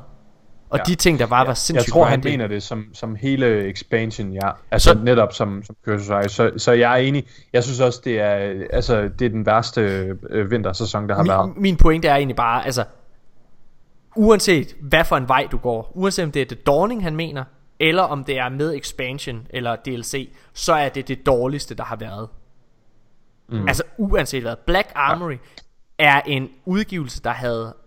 Altså der havde, havde mange bait, flere ben at gå i. Den havde våbengrind. Ja, den havde, altså den så, havde, så, så det forstår jeg ikke. Men han siger ligesom også at, men spillet mangler aspiration. Og det er noget af det han snakker allermest om. Noget han gerne vil have ind i spillet. Og han siger Trials of Osiris er en del af den her aspiration, som de gerne vil give i spillet. Og det er det her. Det her er det der gør mig fucking hyped. Fordi måden de gerne vil skabe aspiration, altså en grund til du spiller, det er alt det, jeg har efterspurgt her det sidste halve år. Det er, gå ind, altså han sidder og, øh, og skelner mellem core activities og seasonal activities, yeah. yes, yes, hvor, yes, yes, yes. hvor core activities, det er sådan noget som Crucible, Strikes, Gambit, den slags ting. Og seasonal activities, det er sådan noget som Sundial og, og hvad der nu gang hører med der. Og han siger jo, at den her FOMO, som de gerne vil skrue ned på, ja. den, den er så forbundet med seasonal activities, at de går imod core activities som Crucible og Gambit. Ja.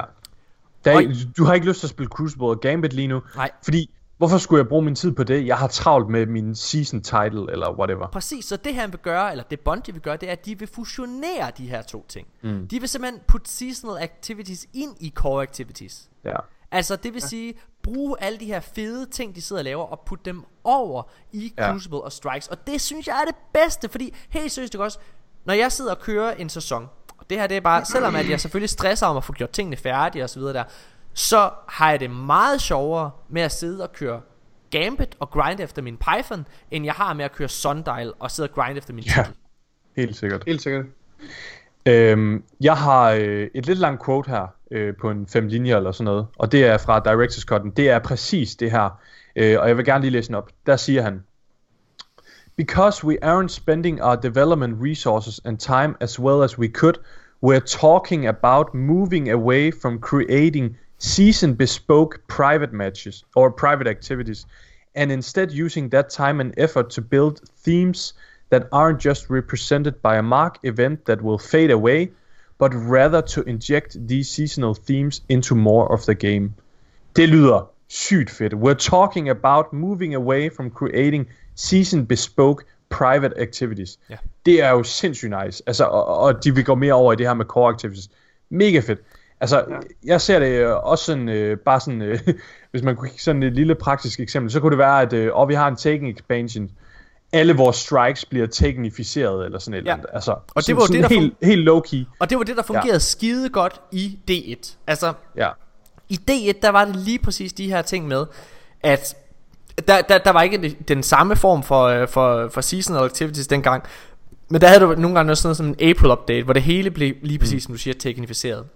Men selv når der kom en ny dengang i D et, både med Taken King og Rise of Iron, når der kom en ny expansion, så var det også med henblik på, hvad hedder det, på, altså at den her nye fjenderace kom til at invadere. Der var to fjenderacer, som ofte ja. invaderede alt content, og det gjorde, at gammelt content lige pludselig, et strike, du havde kørt en milliard gange, føltes unikt og friskt igen, fordi der kom nye fjendetyper derind.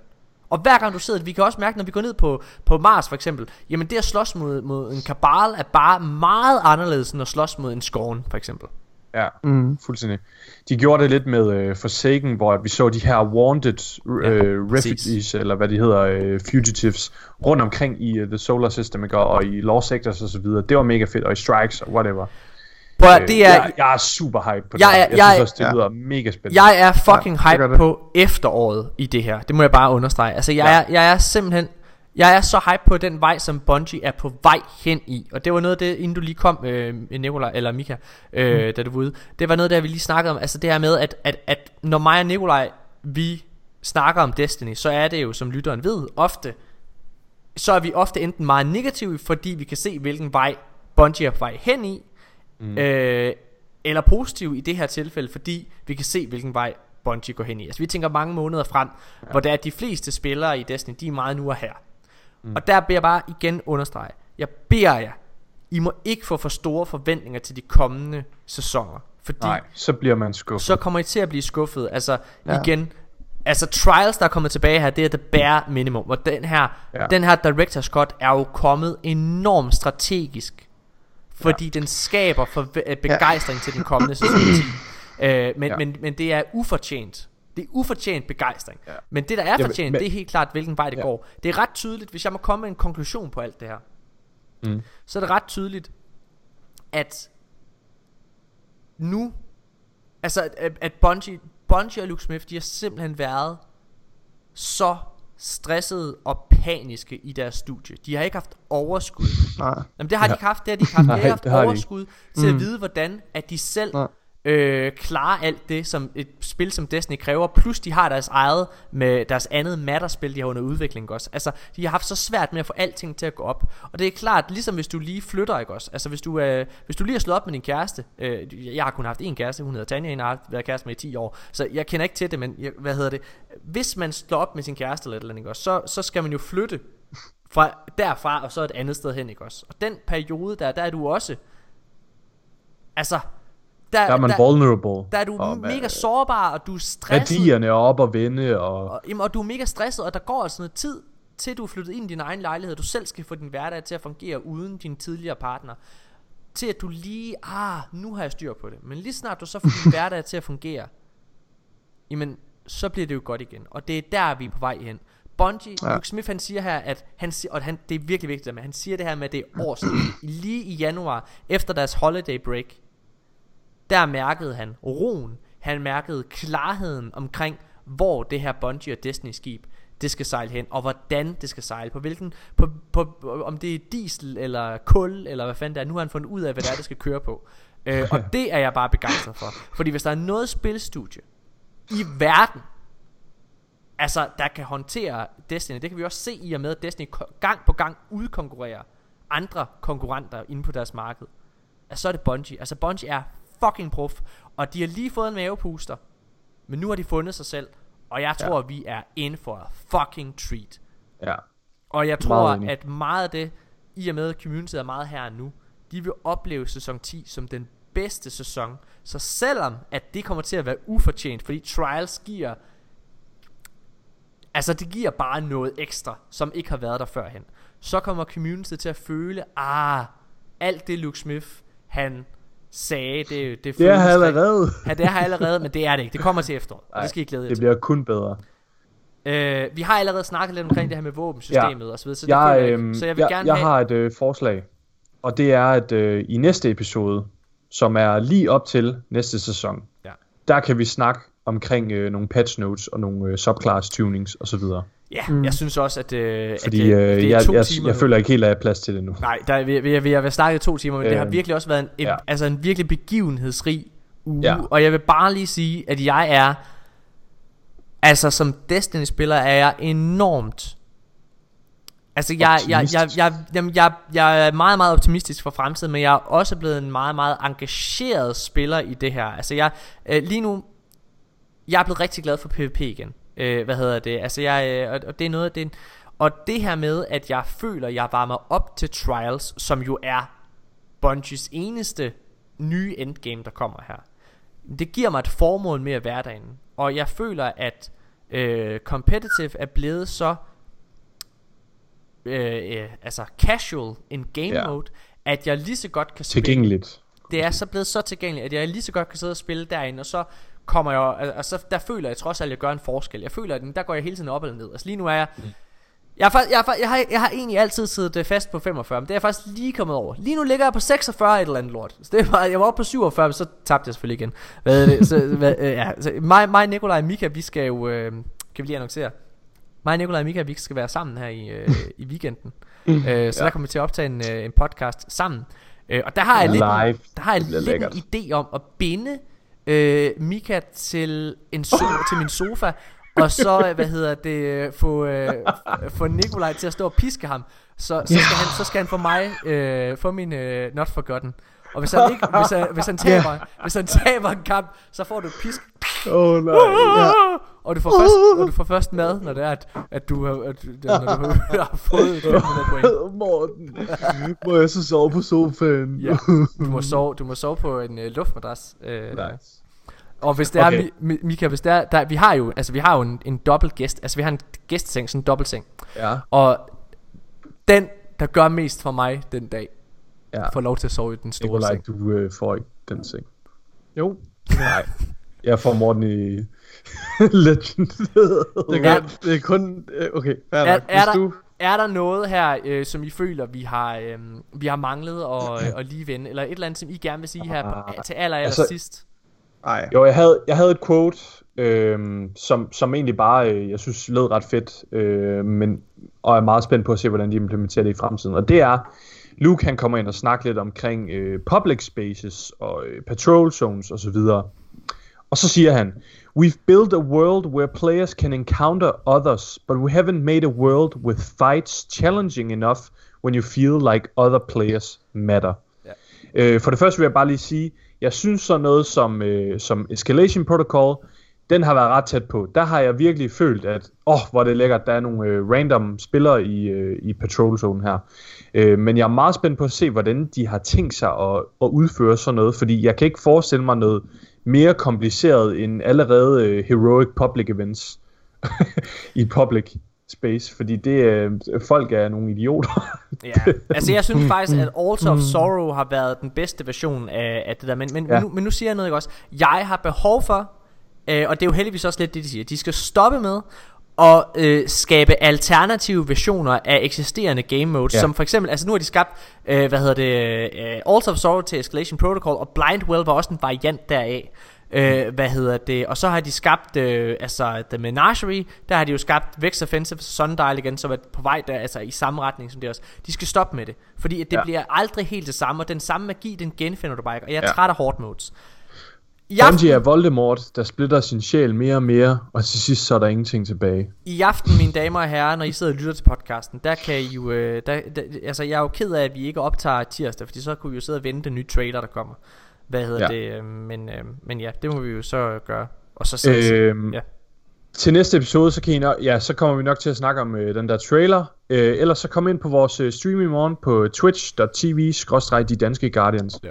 Og så øh, i næste podcast kommer vi til at snakke omkring nogle øh, subclass changes. Så hvis man sidder og hungrer efter ja. sandbox, så kommer i næste episode bare roligt. Og, og, hvis, og hvis I sidder og tænker, øh, hvordan ved I, der kommer en trailer Mika, Morten og Nikolaj i aften? Fordi de gør der hver eneste tirsdag, før den nye, altså før der kommer en ny sæson. Det er bare, ja. det er bare sådan, sådan har det været hver eneste gang. Altså, det, det er ikke blevet annonceret nogen steder, så vidt jeg er orienteret. Det er bare... Sådan er det altid været. Det plejer altid bare at komme en uge. Så det regner med. Det kan I jo sidde og tune ind på øh, vores Twitch-stream. Øh, så kan ja. I høre vores live reactions til den. Øh, eller også så kan I komme ind og sidde og håne os, fordi... Ha! Troede I virkelig, at de ville gøre, som de har gjort alle andre gange? Idioter! Men der var jeg. Tusind tak, fordi I har lyttet til episode et hundrede og tres. Ej, Nej. Der er faktisk en ting, vi har glemt. Hvad? Øh, meget øh, lille ting. Men øh, vi, i sidste episode, der snakkede vi omkring øh, Osiris og Rasputin. Øh, hvad folk ville øh, slutte sig til. Det er kan rigtigt. Du huske det, Morten? Ja, det er ja. rigtigt. Og, og, og det var... øh, vi lavede en efterspørgsel. Mm. Øh, prøv at høre, det er bare lidt lytterfeedback. Vi skal lige have det med. Øh, der spurgte vi jer, lyttere, hvem vil lige støtte, Osiris eller Rasputin? Og meningsmålerne er kommet ind. Hvor mange har stemt? Hvor mange har stemt? Hvor mange har stemt? treogfyrre på Osiris og syvogfyrre på Rasputin. Ja. Så det er meget tæt. Rigtig tæt. Ja, og det er, øh, altså, øh, Nikolaj, jeg, jeg øh, sagde jo, at du havde, du havde sluttet dig til Osiris. Er det rigtigt? Det var øh, nej. nej. Nej? Jeg, øh, altså, jeg er hundrede procent på øh, Rasputins side. Altså, øh, Rasputin, han, øh, han er en, øh, en øh, superhuman A I, så han, har, han kan forudse, han, hans, øh, hans intellekt er meget større, end vi overhovedet kan begribe. Så øh, altså, og vi kan ikke sætte os ind i hans øh, planer umiddelbart, fordi vi, har ikke, vi kan ikke forvente at have forståelse for hans øh, handlinger. Vi er nødt til bare at stole på, at det han gør, det er korrekt, fordi han kan, han han øh, han spiller spillet på et helt andet strategisk niveau. Ja. Altså han øh, altså, han er han er in the fucking endgame, ikke også? Altså, hvis der er noget Nikolaj han øh, han formår altid at gøre, så er det jo bare underkaste sig for the superior. Øh, og det er jo det han gør her fra øh, med, med Rasputin. Det er også derfor Morten, der er en stor der er, Morten, der er en stor værdi i at vide, hvornår man skal erkende, at man er uvidende. Jeg er enig, Morten. Åh, oh, fucking idiot. Jeg fucking... Jeg fucking fylder asbest ned i din... I din lortebrønd, og får det til at kollapse om sig selv. Mine damer og herrer. Vi kan tage en skovl og en spade med, så vi kan ja, fuck hans brønd endnu mere op. Det har ja, været tak. Episode et hundrede og tres af De Danske Guardians. Vi glæder os rigtig, rigtig meget til... Øh, og at de sidder og ser med i morgen på Twitch. Og at øh, jeg glæder mig rigtig meget personligt til at optage næste episode af podcasten her. Fordi ja. at det er jo som sagt med Mika og Nikolaj. Det er længe siden. Jeg kan faktisk ikke huske hvornår vi altså... Det var øh, til, til, til um, LAN. Nej undskyld, hvad hedder det um, D D G øh, julefrokost. Ja men, men, men, hvornår, men jeg tror sidste gang at vi sådan har siddet og haft sådan en, en weekend, hvor vi bare spiller oh, sammen. Det var ja, dengang med Skov. Ja det, og det er var i, det var i oh. Det var tilbage i to tusind og atten. Det er to år siden. Nå. Ja, Det er lang tid siden. Mine damer og herrer, tusind tak fordi I har lyttet med. Vi ses igen i næste uge. Yeah.